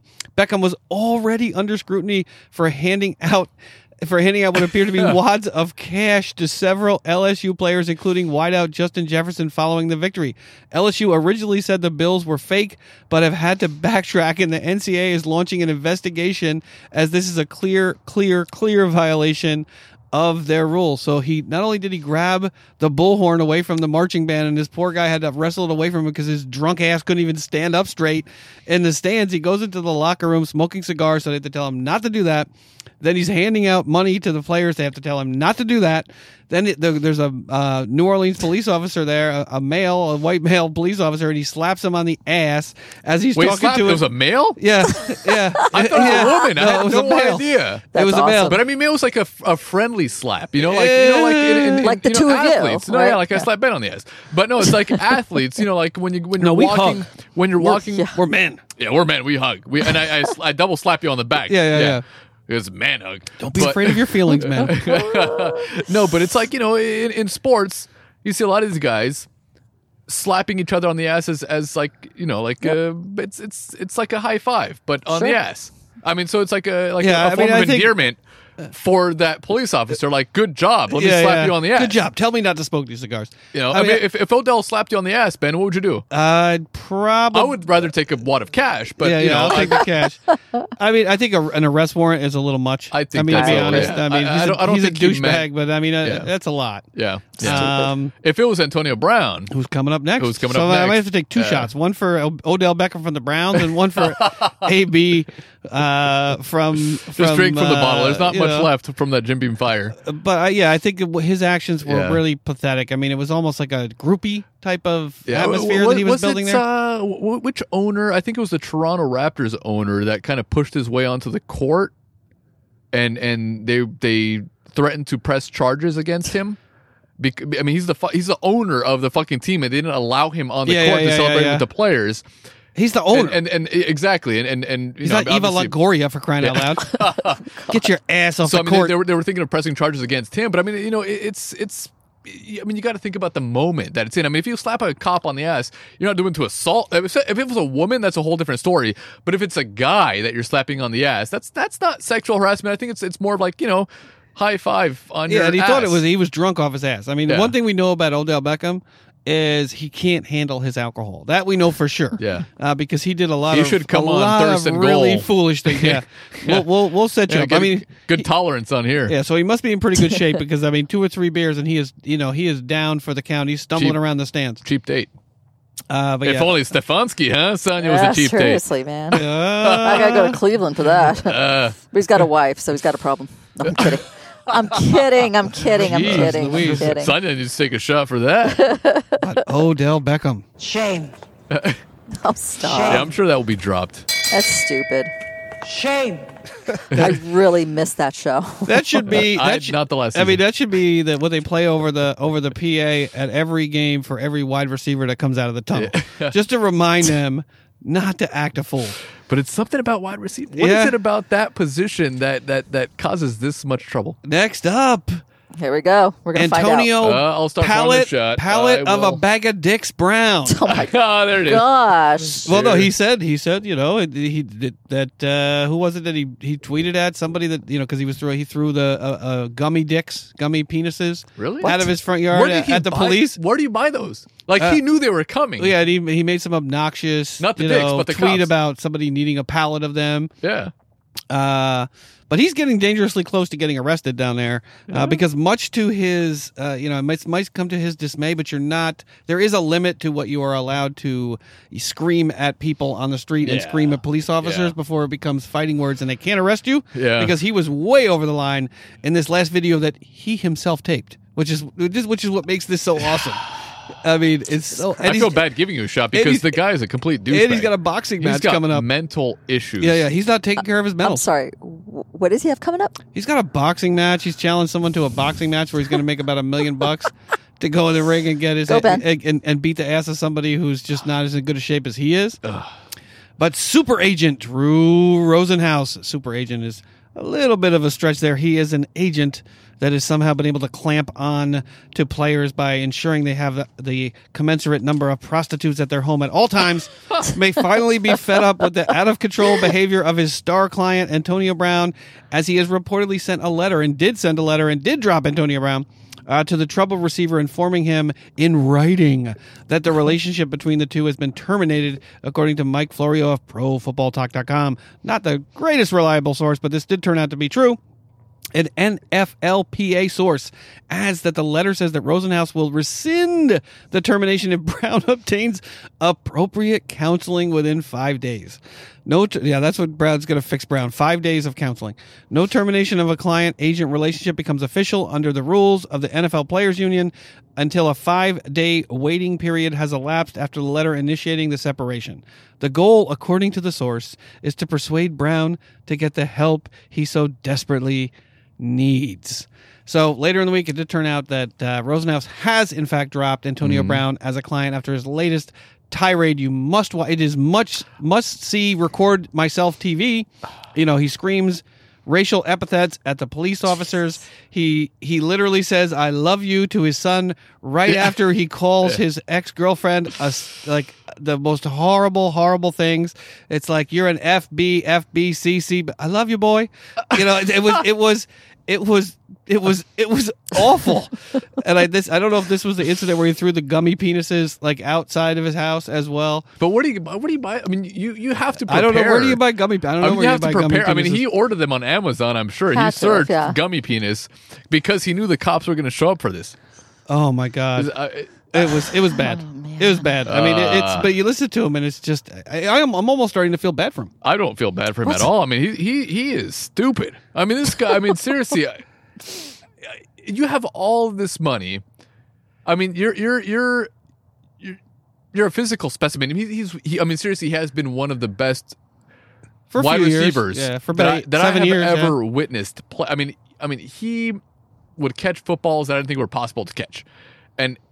I, I- I don't know if it's the concussions or whatever that's that are It catching up with to him. be. There, But, I there's mean, something he's wrong born with him. he was born a jerk I, I mean, but I mean, but I mean, think about it. I mean, how how anyone is defending this guy. I mean, his I don't- I don't kids are getting carted away defending him anymore. in a police car when your your the wife uh, or the the mother of your children is there to pick up the children. They can't. She can't just come and pick up the children. Every time she comes, they are literally carted away in a And- and the- police car. yeah. How is? I mean, think about your. I mean, the fact that these children are even allowed to spend any Yeah. time at all with him or his ex is shocking to me. I mean, I don't know what is with the Florida Department it's of dirty, Child dirty, Ben. and Family Services, but th- these people, neither one of these two is is qualified to take care of children. But to watch to hear him say, "You're at sea," but, I mean, all this stuff he's screaming at her, and he's like, "I love you, boy," or whatever he said to his kid. I mean, it's just it's just like Yeah. I I, I, I just don't understand. I, I don't. I don't. I don't. I mean, what is he trying to accomplish with all of this? Like, it, it- He's like, "Tom Brady, he's- I love you. Fuck you, Tom Brady." he's just such a huge Yeah, I don't know. attention whore. I mean, he, he's he's like. but no, who would sign him? But no one's listening No, to him like, anymore. who That's would Yeah, the I mean, thing. it's gone. Yeah, it, is, it has gone to that point, Sonya. We're we're no, everybody's sick of his shenanigans, Yep. and nobody really wants this anymore. And it's just like, shut up, retire. You know, eventually he's going to lose all of his money. I, I don't know. I I, I don't know. He's, if he's- not already. if not exactly. Yeah, I'm just shocked. I mean, I, I didn't think that in my lifetime we would we would finally see the the amount of behavior or the level of behavior that would actually foreclose an NFL team for taking a chance on a particular player. I didn't think that we would reach that breaking point, that precipice where the, eh, the because they will take anyone, anyone. They don't care. I think we've finally seen how far you can go to push the NFL to where that no team will take you. I think he is there. Well, I, I think we were there with someone else prior. Who's that? Colin Kaepernick. Oh, but that's but that's completely Uh, that's completely that's- unfounded though. Yeah, I agree. It's unfair. that's a yeah. I mean, I it's- agree. uh, neither one of Yeah. these two guys has a job, and one deserves one. exactly. Um, at least a backup job. I mean, Yeah. can't be worse than I don't Duck understand. Hodges. All right, so I'm going to take this shot. Toast me Cheers. with something over there. Uh, cheers, man. Enjoy. There you are, right All there, right, sir. Antonio Brown, go away. Actually, it's fun to talk about, but yes, go away. But it's fun. Mm. All right, we did talk about Bill O'Brien a little bit. I'll I'll move on to our feel good story. You have our lead in, I'm sure, Ben. uh, yeah, this is I don't know our if Sonia has heard the lead, the lead in Oh, music Lord. for this. It's good. It's not Ben singing, but it's it's just. it's this is our feel good story of the week. Oh my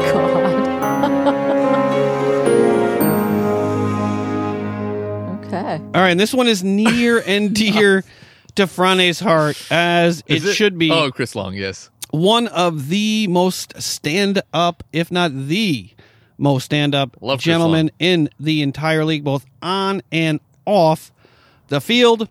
Uh, Chris Long is a uh, co founder of the Water Well Trust, a national nonprofit helping low income Americans. Well, we should actually. Our uh, background on this is every week we try to do a Feel for our listeners. Hopefully, you appreciate it. We try to bring to light after talking about a giant scumbag like Antonio Brown and another giant self, you know, self aggrandizing douchebag like Odell Beckham, we try to highlight players around the league who don't spend their time videotaping the Hollywood, Florida police, but rather actually out there in their communities, both in the United States and abroad, helping people and trying to do good and do good works in the world as well as in the U.S. So, Chris Long, uh, this is the Waterwell Trust, a national nonprofit helping low income Americans get access to clean, safe water supply. Nice. It's partnering with the, or the Waterwell Trust is partnering with the Chris Long Foundation and the Rural Community Assistance Partnership to create a new domestic water program called Hometown H2O. This comes with the support of corporate partners Xylem as well as Ground or Gould's Water Technologies. Working with the Waterwell Trust, Hometown H2O will fund and drill water wells for low income households that do not have access to water at home or within a reasonable distance. And this does, in fact, occur in the United States. By raising funds to build individual wells and small shared wells, Hometown H2O will be able to provide safe drinking water to American homes in need in one of the most cost effective ways possible. According to the latest American Community Survey, there are 460,000 or 1.5 buffaloes households, 1.5 million Americans living without access to clean, safe, affordable drinking water. Uh, two-time Super Bowl champion and the 2018 NFL Walter Payton Man of the Year winner, Chris Long said he is expanding the mission of his foundation, Waterboys, the Waterboys Initiative, to meet the needs of Americans without access to clean, safe drinking water. Chris Long said, It's always been a passion of mine to connect our work abroad with our work domestically, uh, said Waterboys founder Chris Long. We are committed to making a huge difference domestically and will focus on the water issues that affect primary, rural, impoverished communities. Waterboys unites professional NFL and NBA athletes and fans from across the world in support of a single shared cause, providing clean, accessible drinking water to at least 1 million people. To date, Waterboys and Chris Long have raised more than $4 million with the help of over 45 professional athletes, providing clean drinking water to more than 330,000 people in East Africa. Hometown H2O will also join forces with RCAP's Agua for All program to ensure students and teachers in rural communities have access to safe drinking water by installing water bottle filling stations and filtration stations in schools and other community centered places. In addition, leading global water technology company Xylem and its corporate social responsibility program Watermark will provide financial and product support for the Hometown H2O initiative through its global water technology brand. The Waterwell Trust maintains a wait list of American households requesting funding for the drilling of new wells or rehabilitation of non functioning wells in high need, low resource rural areas. Franny, mm-hmm. what say you about the awesome Chris Long? Um, that was that that was a long feel good story. That was- yeah, that was a long That was one. a lot of words. Yeah, it was. I, I, I'm impressed with all the words you put together. I mean, that's that's, that's I mean, And I edited it down too. wow. I edited it down. Well, I, I mean, I think that the work that Chris Long is doing is so Yeah. amazing. No, it- definitely. I mean, definitely amazing. Um, So retweet us. exactly. Was that the reason for this? No, no, okay. no, no, no. Okay, no, but Chris Long is is an amazing guy. I mean, even when when he was playing for the Eagles, I mean, he he gave his his his paycheck away basically. Um, I'm not exactly sure what he gave it to, but um, to to to folks that needed it, I guess. Uh, but but I mean, he he basically paid for played for free for the Eagles. I mean, Yep. it's not like he's hurting for cash because you know his, his dad is also pretty wealthy too. But um, no, good good for him. Um, my long lasting memory of him though is against the Raiders in 2017 when he sacked the quarterback and didn't pick up the football. I was so pissed on it, and that's that's the only thing when I when I think of Chris That's Long. what you that's think like about. what I think about because I remember yelling at the TV because Oh, he's celebrating.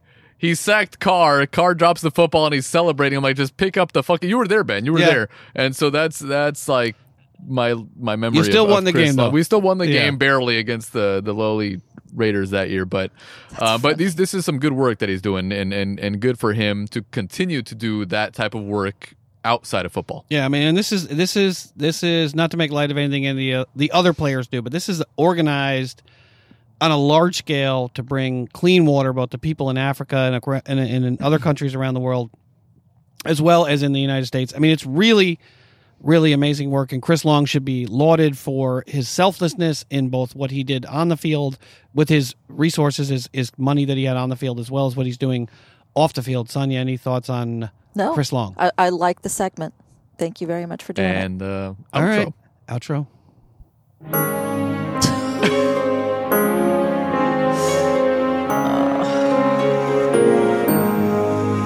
Well, Sonia, what do you think? Does that fit our feel-good I story think of the that's week? Perfect. Absolutely. All right, that's it for the NFL news. Sonia is so happy to hear I'm that. outta here. She's done with our podcast. She was here. We thought we'd finish up. We actually, we probably will finish up a little bit ahead of what we did last yeah. week. Yeah. I'm trying to control the time here. Yeah, she used to just hit us on the back of the head with a spoon, uh, but she left a spoon inside the house tonight, so she didn't. Burr. She hasn't hit us with a wooden spoon yet tonight. A Although little I- chilly, right, Sonia? A little chilly it tonight. is yeah. kind of cold tonight. Yes.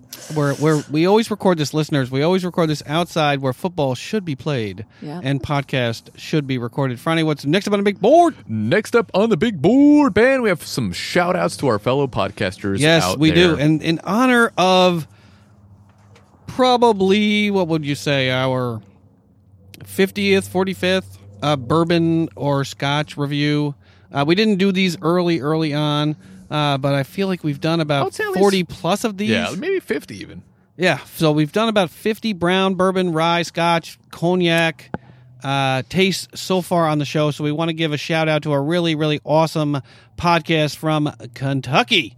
Uh, shout out to the Bourbon Lens, a discussion among great friends Jake, Michael, and Scott over bourbon. During this project and podcast, they look to explore the bourbon industry, which they do amazingly. They go on tours, they visit distilleries, they write blog posts. They do amazing work uh, when it comes to keeping you up to date on what is going on in the bourbon industry and particular bourbons as well. Uh, you can learn more about their favorite spirit and even inter and they even interview bourbon industry insiders, makers, entrepreneurs, and business people. These guys are awesome. Uh, the Bourbon Lens is all about bourbon and more. You can listen at bourbonlens.com and you can follow them on Twitter at Bourbon Lens. Please, please, please check our show notes. You can get both the link to their their website as well as the link to their Twitter feed in the show notes. These guys rock. They are straightforward. They I mean they were amazing during the the the catastrophe down at the Jim Beam distillery down in in the south and they write every single week about different bourbons different distilleries different tours that they've been on. They do a really really really amazing show and they're just great guys to listen to so thank you all so much. Ronnie what's next up on the big board? Next up on the big board, Ben, is your betting corner.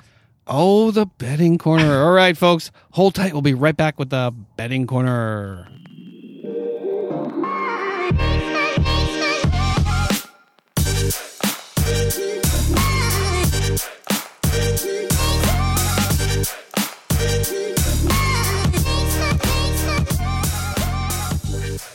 All right, and we are back with the betting corner.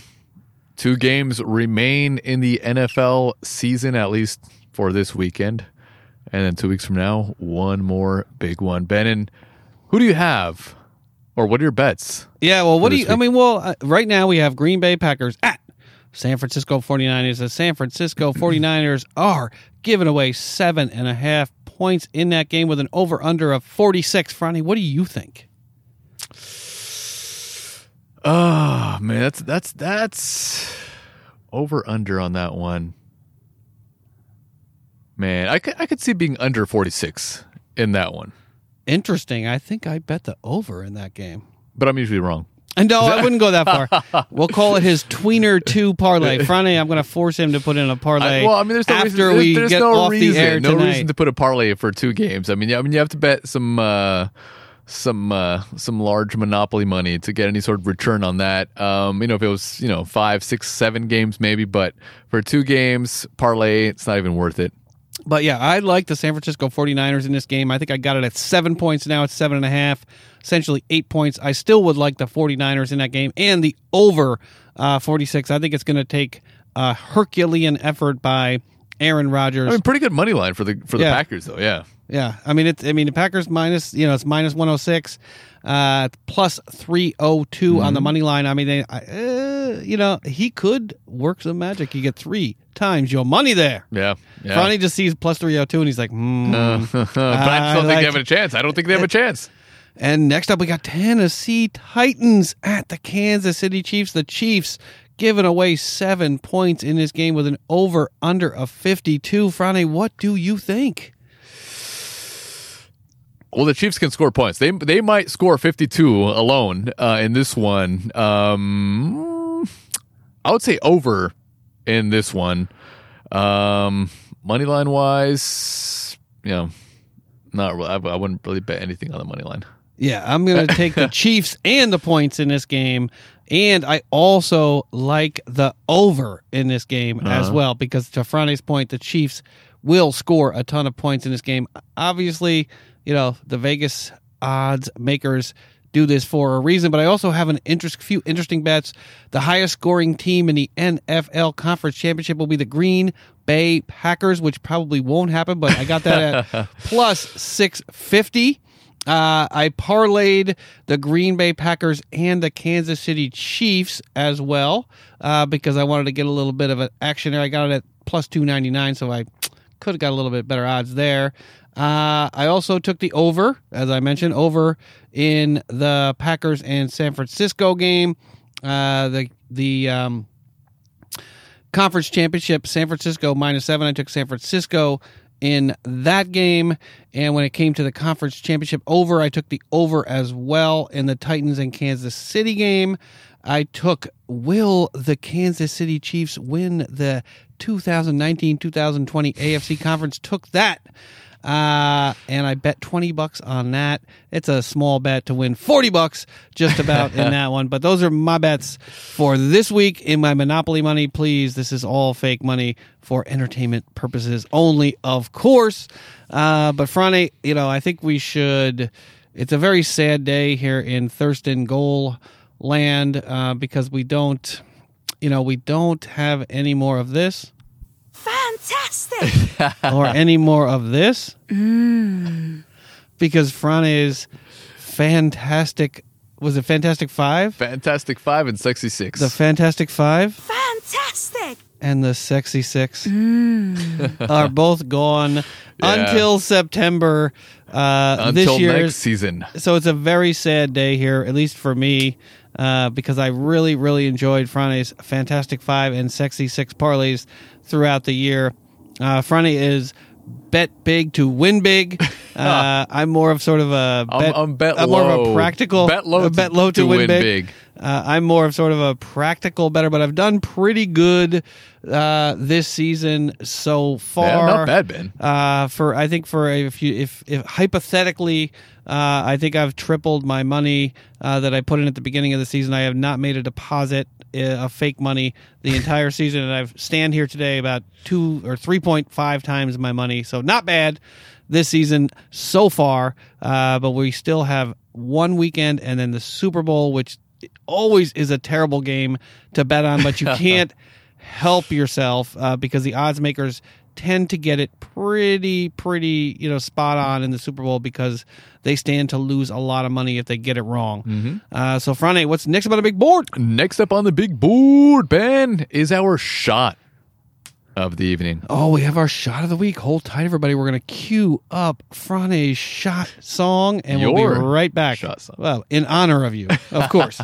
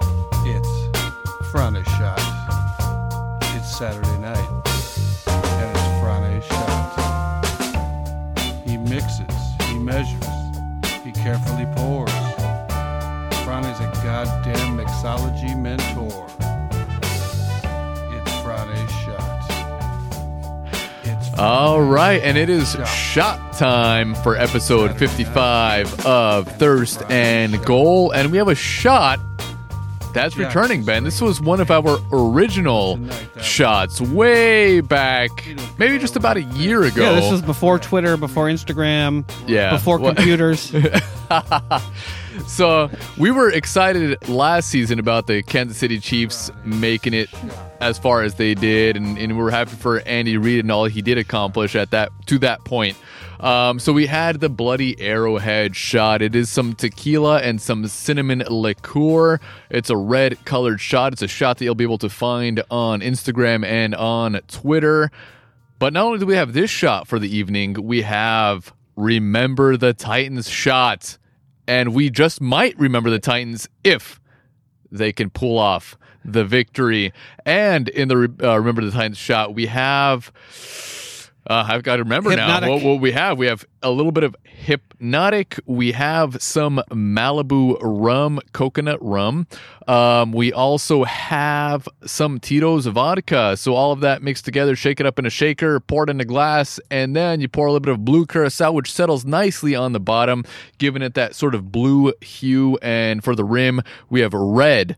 There's a little bit of red on the Tennessee Titans logo. So we have a little bit of a, a red sort of sprinkles on the uh, the shot glass for the Tennessee Titans, and a little bit of uh, the same red on the Kansas City Yes, Chiefs. and Denzel Denzel Washington is here to drink it with us. probably should do a little, a little bit of white on there because there is a little bit of white and red for the Kansas City It depends But, on if they're home or away. but jerseys. whatever. All right, Ben, I I, would like to try both of these yeah. shots. Well, you did try uh, The Bloody Arrow? the bloody arrowhead earlier when we had it a long time ago. I have a funny feeling that uh, somehow when Franny was making this, there, my wife may have said, oh, "Ben doesn't need to drink both of these," so I only have the one shot. So you have the one front of me. shot. I You're have to take the- remember the Titan shot. Remember the Titan shot, Ben? I already had some of that already. While I was making the shot, I wanted to taste it, and it tastes very good. I don't know how you're going to feel about it.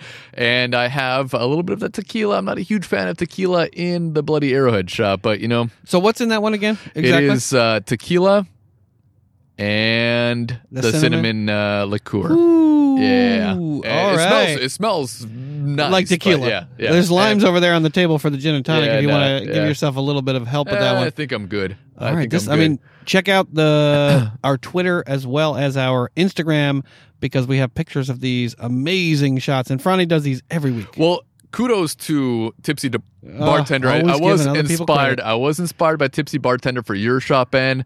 Um, they do some excellent shots on that website. There's so many to choose from. I just searched for blue. This was one of them. So, uh, Tipsy Bartender. If anybody out there is looking for some shots or cocktails for you know any sort of party that they might be having, check out Tipsy Bartender for sure. All right, here we go. Go Cheers. Chiefs. Go Titans.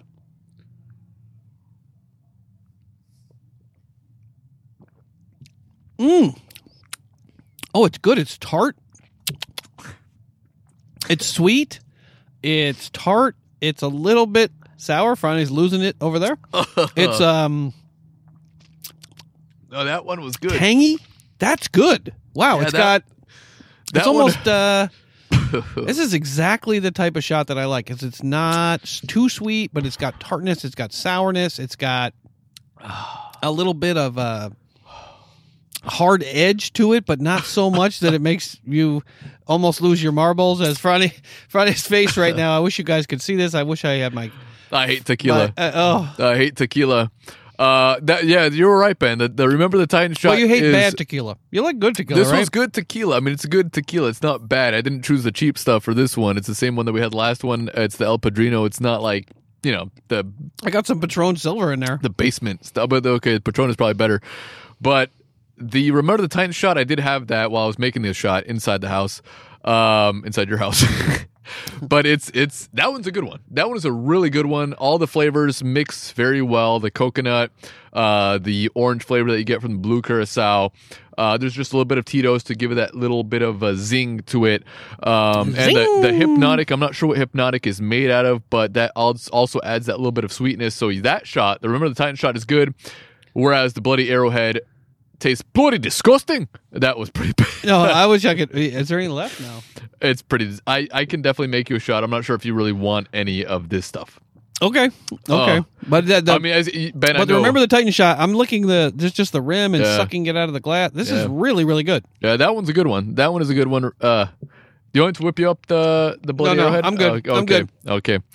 I definitely Not from could. the look on your face. No, uh, look on your face is like someone just uh I don't know, like you accidentally ate something that you didn't like. You know, like a bug. A bug crawled I- on your don't- I plate don't- and I you don't ate it by remember accident. I don't remember it being that bad.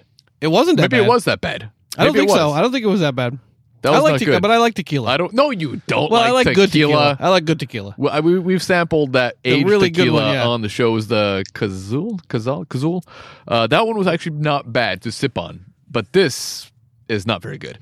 Oh my god! But yeah, that one was good. Bruce Arians would approve. My glass is full as hell, and it's going to get real full in a minute. Not So- with tequila. Yeah, we're gonna have to get Bruce Arians on the podcast because he's at home right now. Uh, hey, did you hear? Actually, uh, we'll move on. But Larry Fitzgerald is coming back I am for his excited. seventeenth season. One of one of my all-time favorite players. I mean, he's he's not not only is he an amazing wide receiver, he's just an amazing human, being. But 17 seasons as a Yeah. wide receiver. If only he could have played for a better franchise, but Yeah, what it but is. he'll- I mean, he did he go went to the the Super Bowl, Super he- and, and and he was one of the reasons that they did go. Yeah, and he's the one of the reasons Bowl. that the Steelers had to Struggled in that Super and Bowl. throw that past at Yeah. Santonio Holmes because Larry Fitzgerald put them up in that game Yeah. Mm-hmm. on an amazing catch and run. Uh, that's the reason that Ben Roethlisberger had to become the hero Mm-hmm. in Pittsburgh by throwing the corner shot to Santonio Holmes. And, but I was shocked uh, to hear well, that he was coming Santonio back. Holmes was quite the hero with that, you know, toe drag swag that they say on the NFL Network. Is that what I'm they say? gonna- Toe drag t- swag? Toe drag swag. Well, at least we're not in a feud, uh, you know, with Colin Cowherd or Skip Bayless. Uh, although I did learn this week that Skip Bayless is apparently really good friends with Lil Wayne, which uh, kind of shocked me. It shocked me that Yeah. Skip Bayless would have I any hate- friends at all, let alone one Skip as cool Bayless. as Lil Wayne. Hate Skip Bayless. I- I he's such a, a Dallas homer. Yeah, have guy. this. Yeah, except for when he's uh, going into someone, either someone else's kitchen to throw a jersey in the wastebasket, or he's That's- so cheap that he's saving money in mattresses because he has Formica cabinets in his kitchen, even though he makes millions and millions of dollars I'm not a sure year. if I, if I made as much money as he does. I'm not sure how my kitchen would look like, but I'm sure it'd be pretty funky. it wouldn't look like that though. Not it? like It that. I have better taste. And wouldn't you taste. actually have a garbage can that was probably like recessed No, into what- something? what- what it wouldn't actually be just sitting out in the middle No, of the I- I kitchen. pro- I, might have that, like but just, I, a I just a wastebasket in the middle of your kitchen. I wouldn't have my microwave recessed into the side uh, of the cabinets. Yeah, it, it, was- it was a little weird. It, it, it, he has a weird setup wherever he's throwing his jerseys away. That's an odd setup. I, you know, find a dumpster somewhere and then throw it away. But and it was you a know, brand new jersey too. I mean, like, clearly yeah, it was. Yeah, yeah. You probably just bought it at you know that that whatever store you could buy it at. you know. I mean, I give Colin Cowherd credit. At least he's arguing with some people, and now Stephen Smith is arguing. Stephen A. Smith is arguing with some people. You know, I, I, I like Stephen Smith more than like either one of those guys. Yeah, I mean, Steven, I, 'cause I, I do, I agree with a lot of things that that that Stephen A. says, Yeah, yeah, yeah, and at least he's out. I mean, Yeah. Colin Cowherd, I feel like he's like, what can I do to upset yeah. people Exactly, today? exactly. Like, can I say the opposite of what I? How long ago was it that? How long ago was it that I said the opposite of what I'm about to say? All right, three months. Okay, no one's gonna remember Yeah. that. And, and, Stephen A. is very eloquent too. I, I, you Oh, know, yeah, yeah, yeah. I always learn a new word whenever I listen to Stephen A. Um, and, and, and, and he's also a Cowboys hater. Yeah. Which I love. And that's maybe that I'm a little biased, so maybe that's why I like Stephen A. more than I like. Uh, yeah, I just you don't know how Colin people Cowherd listen. Or I Skip mean, Bayless. Oh, Colin Cowherd, blah blah blah. you know, I mean, I, I, I feel like Colin But, you Cowherd, know, they're they're- is you know, blah blah blah. they're on Fox. Controversy, blah blah blah. Malcolm Gladwell's book, blah blah blah. Odell Beckham, blah blah blah. Malcolm Gladwell's book. That's like all he talks about.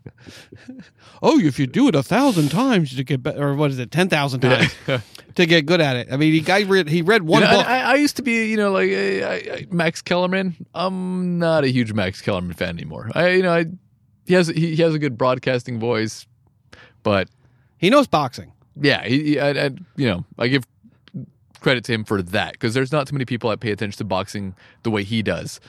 But I did learn another interesting factoid this week. I didn't know that Aaron Rodgers was so tight with uh, Erin Andrews. Well, Yeah, they were like joking. She's calling him old man. You know, talking about drinking scotch. I Boy, mean, uh, I mean, I know he's got you know he's pretending to be a city see- guy with his suit and his hot Yeah. girlfriend, and you know on a red carpet somewhere. I want to see his. He would survive ten minutes in New York City. I want to see his Scotch collection though. Oh, I bet it's good. Man. I, I, I'd you, you could judge him by what he drinks. I wonder if there's any way to figure out I want if I he's wonder. drinking some garbage shit that's really expensive, la- last night I or was- if he's drinking really good shit that's really Last night. I was sipping on some Lagavulin 16. oh, that's good. That's good stuff. NFL Scotland podcast. Send us some a la Scotch. yeah, so I was sipping on some of that last night. I wonder what he was sipping on last night. uh, last night, hopefully nothing.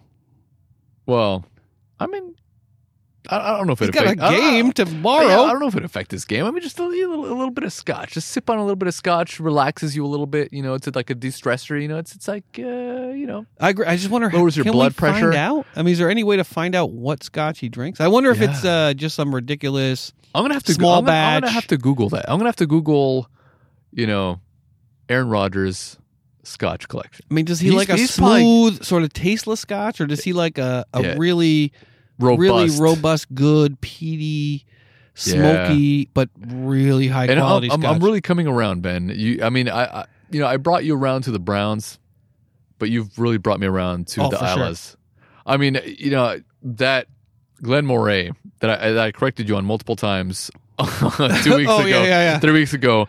Um, the, what did I say? It was the Shieldaig. The 18, but It, was, it was actually the Glen. I was I was thinking about the bottle in my head, um, but it, it was the Glen Moray 18, and and we really enjoyed that. But there's just something about the Isle of Scotches that it just has this, it has that that that kick, that that peatiness, that it makes you really think about what you're drinking. You know, I mean, it- it's so good. it, it's. And, I mean, I'm looking at the Ardbeg on the table over I, there. I enjoyed it. I, I really enjoyed the Lagavulin 16 last night. I was just sipping on a little bit. it's not um, too peaty. It's It's peaty, it's but it's not like the Ardbeg. it's not Ardbeg peaty though. No, but it, it was it was really good. But I just wonder what Aaron Rodgers is drinking. Like, does he have like the 25 year old? That I mean, the, the shit that Or we is he drinking like some kind of dumbass like Johnnie Walker Blue? I mean, Because it's expensive. You know, we, we we could buy it, Even though it but tastes- I would I would you know have second thoughts about buying you know some of those you know two three four five hundred dollar bottles. Yeah. Those are a little above you know what what, what I could. yeah, I mean, know, I've had Johnnie Walker afford- Blue. I mean, it's not.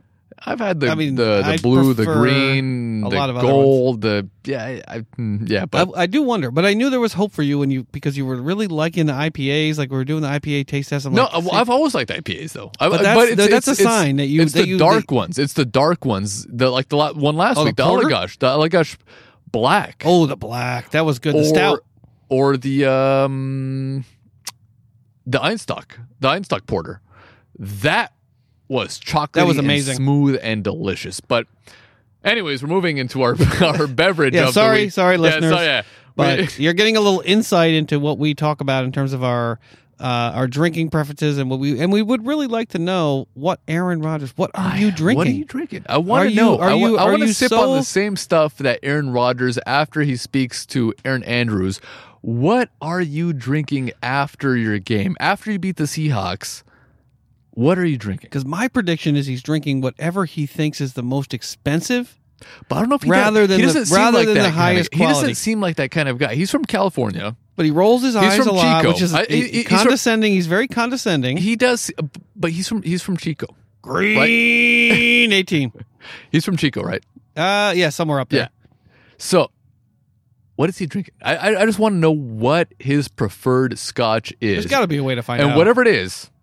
we want to know, and we want to drink it on the show. Yeah, for sure. Even if it costs way too much. No, maybe We will not. get a very small If bottle of whatever it is. we'll, we'll we'll get like the you know like the the shot like the little the, the What do they have? ones, the I mean, do they have like special batch scotches that you can only buy through I- I- someone la- you last know? night, not only did I, the, I I sipped on the um the Lagavulin, but I had a little bit of the John Barr also because that's what that's what Lauren got me from for Christmas the John Yeah, yeah. Bar because uh, every time I have a day off I I try to sample a little bit of what Lauren got me. The John Barr was I think it was John Barr. That one was pretty good. That that it was it was a solid Scotch. Not like the Lagavulin, but it was it was it was a good one. It was good. It was yeah, yeah, enjoyable. yeah. And Lauren is Yeah. uh, my stepdaughter, Sonia's daughter. Yeah. Uh, she's a wonderful human being who gives very, very good holiday gifts. Yeah. Uh, yeah, and she gave us that beer from Northern California too. Yeah, which I can- I that was Begged ago. her to bring with her, but she did not bring with her on this last trip. But they make some amazing IPAs up in Monterey, California. But we should probably move on. Yep, let's move on. what's next up on the big board? Next up on the big board, Ben, is our beverage of the week. it is Ooh, a what is it? cognac. it is a cognac, Ben. You have the information there from us, but I think it's our fourth or fifth cognac. We'll have to take a look back to see what our collection has so far. If it is our fifth, we have a we taste have test to do a taste test. And please, listeners of the show, look back at our past episodes. We've done a rye taste test. We've done a Scotch taste test. We've done a Islay Scotch taste test. We've done a bourbon Scotch taste test a at couple least of twice. a couple of rye taste tests. Yeah, Yeah, we did a beer of Germany taste Mhm. test. We Mhm. did a we did another beer taste test. Czechoslovakia or uh, Oh, sorry, Czech God, Republic. Ben. Czech Republic. We did. We, I don't. Sorry. I don't think we did check. no, we did. We did. Did we do a check? Yeah, beer yeah, taste? yeah, we, we did. did. We did do a, a, a check beer taste test. I think. Yeah, I, think, we, did. I think we did. Uh, so sorry, Czechoslovakia. I'm old, people. Bear with me. Fridays, in his in his young 30s over here, doesn't remember that there was a, once a country called. I was there, man. I was there, but it doesn't exist anymore. It doesn't Okay. exist. So the Czech Republic, I apologize, where the taxi rides are expensive and the Uber rides are cheap. uh, but it was Prague uh, is amazing. Prague is amazing city. All right, so uh, we have. I don't know how to pronounce this cognac, but it is A. du Fussigny Finns. Uh, I would say Fussigny. There you go. Trust that. Uh, this is a cognac. They have a really, really expansive uh, cognac line, uh, but this cognac is well known amongst cognac connoisseurs that Fins Bois is both the largest and most most surprising growing region, producing supple and round eau de vie that age quickly thanks to the variation of subsoils ranging from limestone to red clay. The cognacs from this region are often complex in character, and this Fussigny, Fussigny, Fussigny. I don't, Fussigny, I don't know. Fins Bois VSOP Oh, cognac is no different. Located on the banks of the Char Ente River. This estate's distillery and cellars date back to 1814, rich in a history of garbage, passing on barges and transporting transporting and trading the precious eau de vie and wine that render this region famous. This is French, I guess. I'm guessing. Uh, they're more than 200 It is year old cellars Yes, yes, it is. allow the aging process to take place in a humid environment, offering a unique and high quality to this particular cognac. A typical Finsbull cognac releases aromas of freshly pressed grapes, delivering a fresh and fruity drinking experience with every sip. This particular cognac is powerful on the nose with the traditional elements of fleur de vigne, pressed grapes, alongside aromas of apples, pears, and plums. The second nose involves a balance of buttery vanilla with earthy notes of oak, spiced nuts, dried fruit, with a hint of licorice. The delicate balancing act is then transferred onto the palate with fruity notes of apples, pears. Uh, a smooth and lengthy finish round off this shining example of a superior Fins Bois blend. Uh, on the eye, it's a vibrant golden color, which I think Franny and I can attest to. The nose is powerful, fruity aromas of freshly pressed grapes, apples, pears, and plums. These fruity notes are balances of balanced by buttery vanilla, oak, nuts, and spices. The palate is balanced, long and smooth. Pear, apple, and grape are equally present on the palate with hints of candied plums, spices, chocolate, nuts, and vanilla. Frane, are you ready to give this? Can you pronounce this? Uh, it, it, I'm, I'm- not good with with French. Um, fin bois. Uh, a de Fussigny. I, I, that's what I'm guessing what it is. But what, what I like about this is, I mean, in, in Total Wine, when I went in there to, I usually try to find a brown that we can both enjoy, a, beverage uh, for the evening that we can enjoy.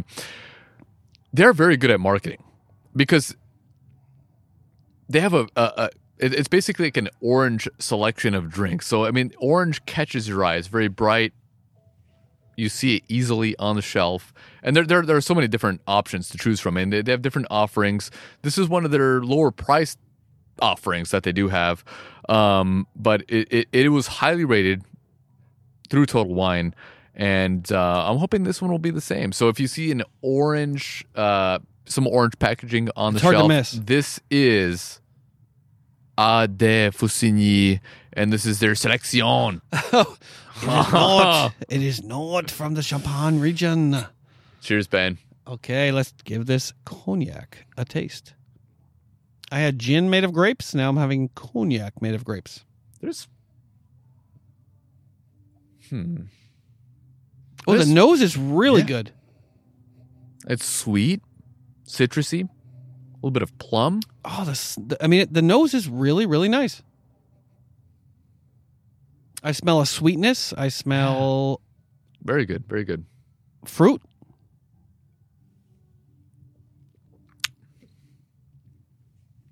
Oh, wow. That's smooth. I mean, it, it is it is really smooth. It's very easy to drink. It's not very sweet. I mean, the other cognacs that we've tried on the show have been very sweet. Oh, it's not or it has that sort of sweetness to it. This is not sweet though. I mean, it it has a little bit of fruitiness. I taste the pear. You get that that that sort of plum. You guys taste the plum. Yeah, I, I mean, I don't taste the plum as much. Hmm. I taste the pear. I taste the apple. This is a very good offering. I mean, for something that But the sweetness is at Total Wine is balanced so around, nicely. you know, thirty dollars or so.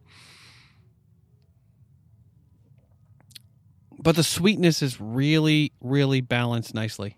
It- uh, yeah, you're you're I, I mean, against the the alcohol, the woody notes. I mean, there are a little. There's a little Not bit of much wood. woodiness in it. A little bit. Maybe the the nuts. maybe a splinter, Maybe the nuts. maybe it's the nuts. but The nuts. But it really that is an balances well. enjoyable. That is an enjoyable cognac uh, for the price range that it's in. Um, that is I- good. I that is good. I mean, the color is It's a beautiful it's- it's a light- amber. yeah, copper-ish in color. The bottle is This very fancy. might The packaging be- is very fancy.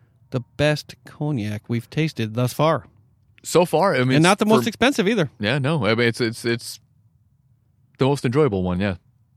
I mean, this is really nice. I'm just shocked at how well it balances the the fruitiness, the sweetness, you know, with the the that harshness, but with the alcohol and the you know, the the the depth of it. A little bit of creaminess as well. And there's a little bit of spice that hits you at the, hits, you at the back of the throat. Oh, I can taste a it. I little like bit of it. spice, but not much. I mean, it, it, it's it's But it finishes really well. yeah. It doesn't I mean, it lingers, I but mean, it, doesn't sort of- linger too much. Reminds me of a of a Scotch almost, Almost. because it's it's it's not overly sweet. With cognacs, the ones that we've at least tried on the show so far, they've been Sweet. sweeter. and I can feel it. I mean, it's a little bit of a sweetness on my lips, on my on my tongue, but the taste, I mean, isn't there. Mhm. I mean, I, I could feel the sort of uh, crystallization of the sugar on my lips, but the flavor doesn't. It's not overly sweet. Wow, good choice. That that is actually very good. That that is for the price. Actually, all of the ones that they have on the shelf over there are you know well priced relatively. So we're gonna have to give a shout out to France. Ah, Ade Faucigny. Cheers once again, Ben. Yes. Thank you, France. Oh, this is very good. This is very good. Very good. Ade Fusiji. I'm not even close.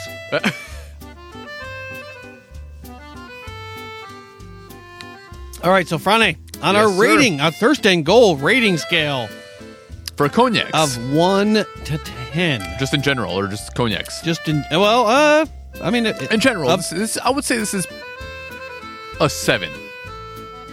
Seven out of ten. let's see, we've tasted at least four, none of which I can recall at this very second, which means they weren't that memorable.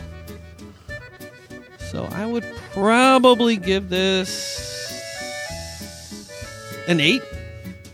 Wow. So you're coming in at Wow. seven. I'm, and I don't typically like cognac. So for a cognac, for me, generally speaking, yeah, that that That- I would give this an eight because I, I'm drinking it. I'm going to finish it. I mean, sometimes we don't finish the, the, the drinks that we sample on the show. I'm almost finished with mine, but Uh, but this is, I mean, it's really, I mean, this is something it's that enjoyable. I would, I would. mean, this is something you could sit cognacs back aren't really and- my and- thing. Yeah, maybe, but the reason it's not because I don't like overly sweet beverages, but this one, it doesn't have that sweetness to it. It has that fruitiness, that that fruity characteristic, um, a little bit of citrusy notes sort of mixed in there, but it's it's something you could definitely sit back relax and enjoy. I mean, it, it really reminds me of a scotch. Yeah, this is with a, a a cigar. I would love to drink this with a cigar. You know what? I should probably start grabbing us some cigars. Yeah, I have some in the house. I actually have some, uh, but this would be with more of a not a, a more of a moist sort of uh, chocolatey cigar. Not not a you know not one that's a little bit more dry and yeah. This is it's really good. Good. It's good. All right, Franny, what's next up on the big board? Next up on the big board, Ben, is our beer of the week. Once again, we have a offering from Allagash. Yes. So hold tight, everybody. We'll be right back with our beer review.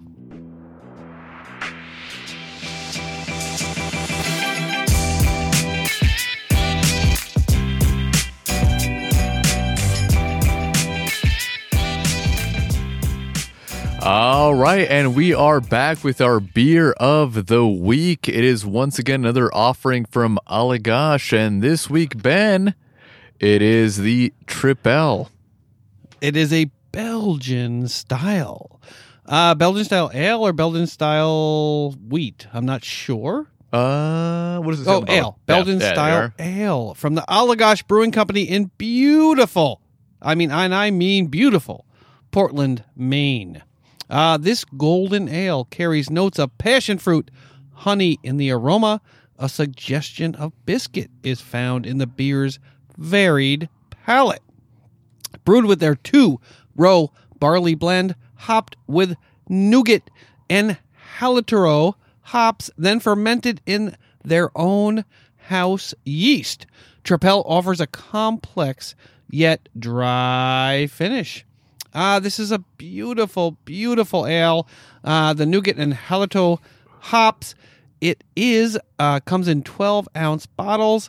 The alcohol by volume. Watch out, folks. 9% alcohol by volume. You'll never know it by looking at it.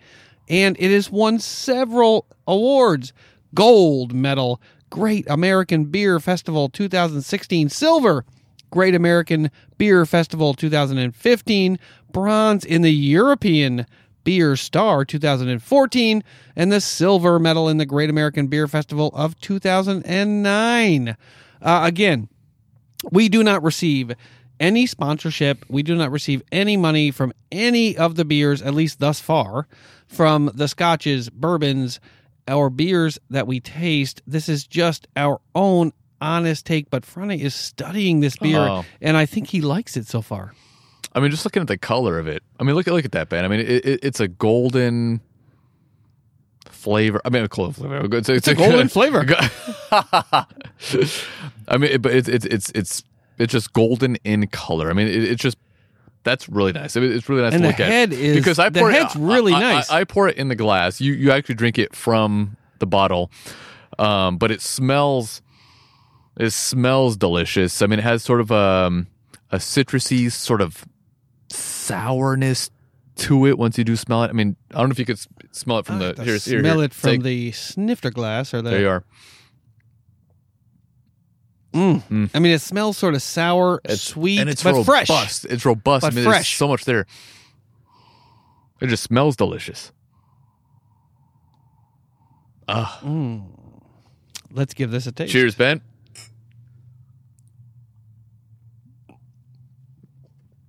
Oh wow.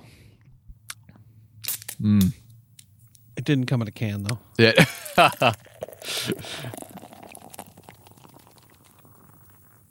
well, it's it's it's it's full bodied. I mean, it's sort of nine percent alcohol by volume. I mean, it's a light looking Wow. beer. Ah, man. I am going to throw out, It- pour away my Copper and Kings gin in favor of this beer at this point in the show. I mean, the carbonation is almost perfect. I mean, it has enough ah, it's carbonation. It has a it's crisp, sweet, it's crisp, it's dry sour, flavor. It has a slight bit of sourness on the finish, and I love a sour beer. I just don't. I but don't it's know not why. overly. It's not overly No. sour. We tasted. There was one that was a sour. It was a French beer you for brought. something that's nine. Is it nine percent? Nine Nine point two percent. percent. Nine percent. This is very. I mean, it's it's it's it's so easy to drink. Hmm. Because remember, we tasted the Hub Pilsner, right? Mm-hmm. And that was a, a sort of simple Pilsner, 5%, give or take, on the alcohol Yeah. by volume. And you were critical of that particular Yeah, beer. And even on Twitter, fan. I mean, there- there's folks there's- were telling us, you need to like it. It's a Pilsner. That's what you expect. no, But but, this is as easy to drink as that but with the higher twice alcohol the alcohol content. content and and this is Oh good stuff. God, I mean, good. just like the black from last week. I mean, that one had so many flavors. wow. Um, this is an after you mow the lawn when it's 110 degrees. and it doesn't seem You can like drink it, it in the summer or the winter. it doesn't seem like it should be. You know, I mean, with the alcohol content that that it, that it has, I mean, you would Yeah. think it would really hit you, but Yeah. it's so it's it's light. It's I mean, it has a little bit of dryness, but it's so crisp on the finish as well. You know, it has citrusy notes and that little bit of sourness that kind of kicks you at the back of the throat at the end. And like Ben said, I mean, we're not, we're not sponsored by any of these beer companies. I mean, this is just, you know, we pick these off the shelf and we try them, give you our honest opinion. But man, the Allagash Black from last week was really good. And this Allagash is, this Tripel is, Very is good. very good. I mean, a lot of them are highly rated at, at Total Wine. And I see why. I mean, I, I, I this is, I mean, just the, the color of it. I mean, it has that nice golden color. It has the right amount of head. Um, and, and, and, the right amount of carbonation too. I mean, it's, it's not overly carbonated. I mean, it has like that perfect amount of carbonation that you want from a beer. But this is really easy. I mean, this is probably the easiest drinking nine point two percent alcohol Yeah. beer that I've ever tried. And I don't know what the fuck they're doing at Allagash, but man, this is this is really good. This is worth Frane's least favorite sound effect.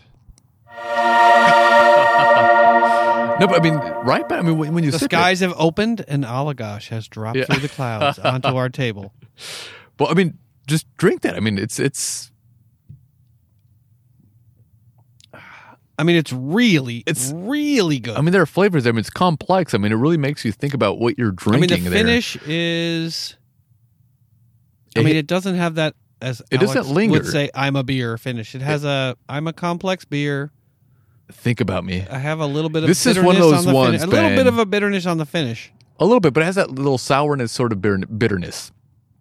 But when you when you talk about like you had that uh, the relationship with the Ardbeg, it even- even has a little bit of skunkiness, a little bit, just just a little bit. maybe just a little bit. But I mean, this this is like one of those things that you're like, I want to go home and I want to drink that again. I'm sorry, I, I interrupted you. you no, no, saying- no, no. I was saying with with, with the Ardbeg, you know how you had you created Oh, the uh, relationship. the relationship with the Ardbeg. We're like, hmm, it makes you kind of think about the flavors that are coming through. This is a beer that that that kind of makes you think the same thing. Yeah. You know, I mean, it's it's Yeah. it's it is complex, but at the same time, it's so crisp and easy to drink. But it it it just it keeps you interested in Yeah. in the flavors that are coming. I mean, it's it's it's. I don't. What, do- what do you think, Ben? I mean, this is you know what I think? Mm. That's what I think. Mm. I haven't. I've, I've have we had a ten on the show? No, I'm not sure if we've had not a ten, on the burp. but Uh, I mean, as far as maybe beers, as far as well, no, beers. I don't think we've had a ten on anything. I mean, a ten I'm reserving for whatever Aaron Rodgers is drinking after the game. we probably can't afford it. But but this is a very good Ardbeg's beer. close. Ardbeg is Nah, for- close. For, you, yes. For me, not so much. it's close. It's up there. This is good. The Whistle Pig was close. That was good too. That was that, was definitely a good uh, a good rye. The But I mean, as far as beers are concerned, though, I mean, we, we've tried you know many beers on the show. Lauren's were up there. Uh, Those were also very good. Those were some IPAs that she brought yeah. down from Monterey. Those tasted very fresh, but this one has a fresh, crisp uh, finish to it. It smells nice. The color is nice. The carbonation is almost perfect. It's what you want in a beer. You know, it, Yeah. it's it's. This is good. This is really right good up stuff. there with the seventh round IPA Yeah. and the sixth round Hefeweizen. Yeah, not not to be that we made on our not own to be show. biased, right? Um, We made two beers, folks, that are new to the show. Franny and I have made both an IPA as well as a Hefeweizen, and both were pretty damn good. But this is it's interesting. This is for nine percent. It's dangerous. It doesn't. It, is- it does not taste like it's a nine percent. No, I mean it's got that sourness, that sweet, that carbonation, that color, that smell, that all of it. Yeah. It has everything. I mean the the finish is just it stays with me. The finish stays with me and I really I mean I don't normally like that unless I really enjoyed the flavor of the beer and it, it just stays with you a little bit That's- longer than you expect and it's really good. A little bit of weediness, a little bit of hops, but I, I just like that sort of The hops are sour, not so pronounced. that little bit of sourness, that, that bitterness, and just the full bodied flavor But that you full get from body flavor in a light sort of Yeah, I mean- golden I'm impressed. What beer. the? What what did they do with this? I'm I'm, cause I'm, I'm thinking about because we brewed our own or our you know the Well, the Friday IPA follows the directions very, Yeah, I- I do, but I'm just very like, how did they- closely. How did they get that? You know, how did they get that? I always, well, last two beers, I, I was like, well, maybe we can mix a little bit of this, and no, we must follow the directions on the glass. That's good. That is good stuff right there. So Ben, Whew, this is a tough one. on your rating scale, on our rating scale, I would give it a nine. yeah, It's as close to the best beer I ever had as you're going to get until I have the best beer I ever had. yeah, I would say this is a ten. I mean, this this, this is this really. I mean, it, it has everything that I want. I mean, it's full bodied. It's it's it's complex. We don't play Uh, that very often, but that will be the one for fr- a ten. Yeah, Really, yeah, a ten.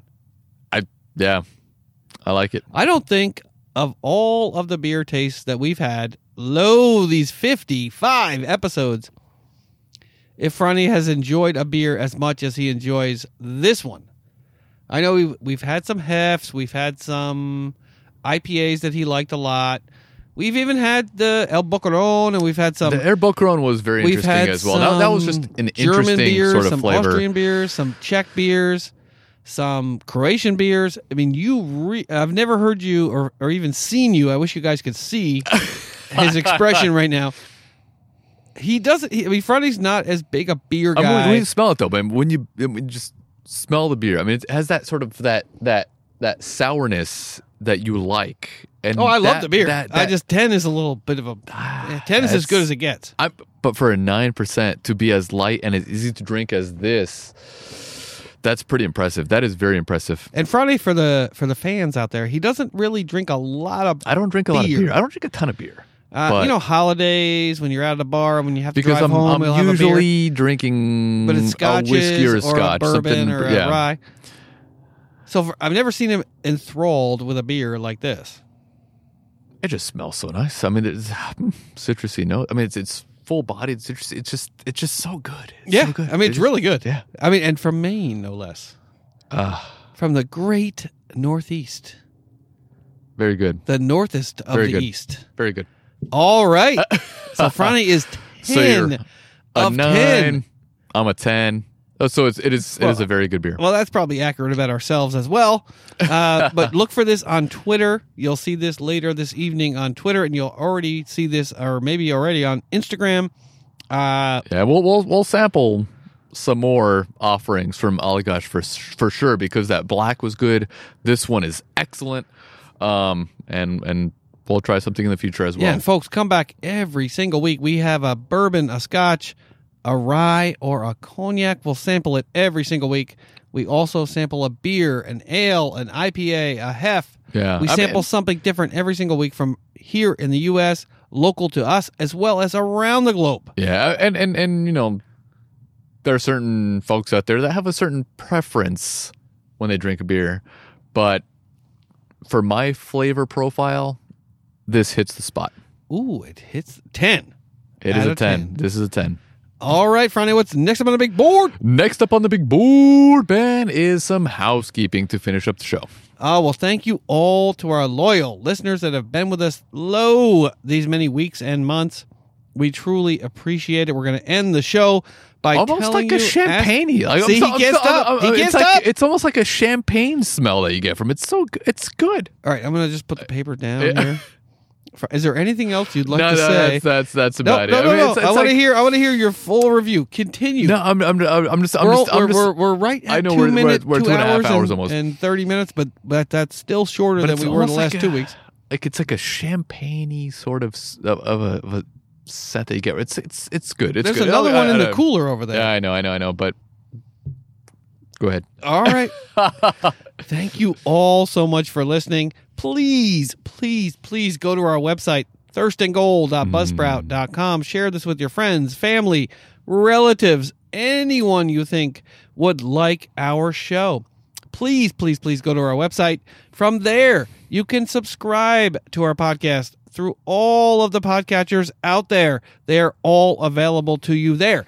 You can check out our show notes. You can get links in the show notes to all of the beers we've tasted tonight, the scotch or the cognac that we tasted tonight, all of the stories that we talked about. There will be links to all of those stories in the show notes. You can also email us directly from our website. You can get links to all of the other drinks that we've reviewed through the entirety of our show. You can also follow us on Instagram and Twitter from there. And you can check out all of Franny's amazing photos. Please, please, please. We really appreciate everyone that listens, that subscribes, that shares our website with other folks, that reviews us on iTunes and other places. But Franny is amazed by this beer. So I need to give him one more opportunity to say something before we close the show. You know, you know, Coors claims to be the champagne of beers, and we know that's not true. This, so far, Well, well, Coors claims to be the Corbel Yeah, yeah. of the champagne of beers. but this is this is the champagne of beers. I mean, just, just smell that, Ben. Smell it. All right, I'm gonna have to smell, Smell it. one more Smell time. it. Thirstandgoal.buzzsprout.com. Right, right. I mean, it's very good. Ah, it's come very good. I've just never seen him this excited about a beer before. It's good. So we're probably going to have to go off the air for a minute, and then we're going to record the Allagash Tripel episode following this episode. So you get a bonus episode, which will be Frane talking about Allagash Tripel for about an hour and a half. So you get two episodes tomorrow. Yeah, yeah. No, Uh, but seriously- happen, but yes. AFC, NFC championship games tomorrow. I'm excited, Ben. I, I mean, am it is- excited. Let's go, Andy Reid. Yeah, not what we had hoped. We expected the Eagles or the Steelers, Not really. or the Seahawks to be playing tomorrow. But I agree with Frane.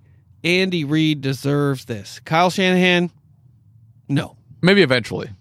Vrabel, no. Eventually. right now, Andy Reid deserves this win. He's got the best quarterback in the league. He's got some of the best offensive weapons in the league. His defense is finally playing well. Let's go, Andy Reid. Friday, anything to say to our listeners before we wrap up the show? Thank you, everybody, for listening. Thank you all so much. We'll see you next week.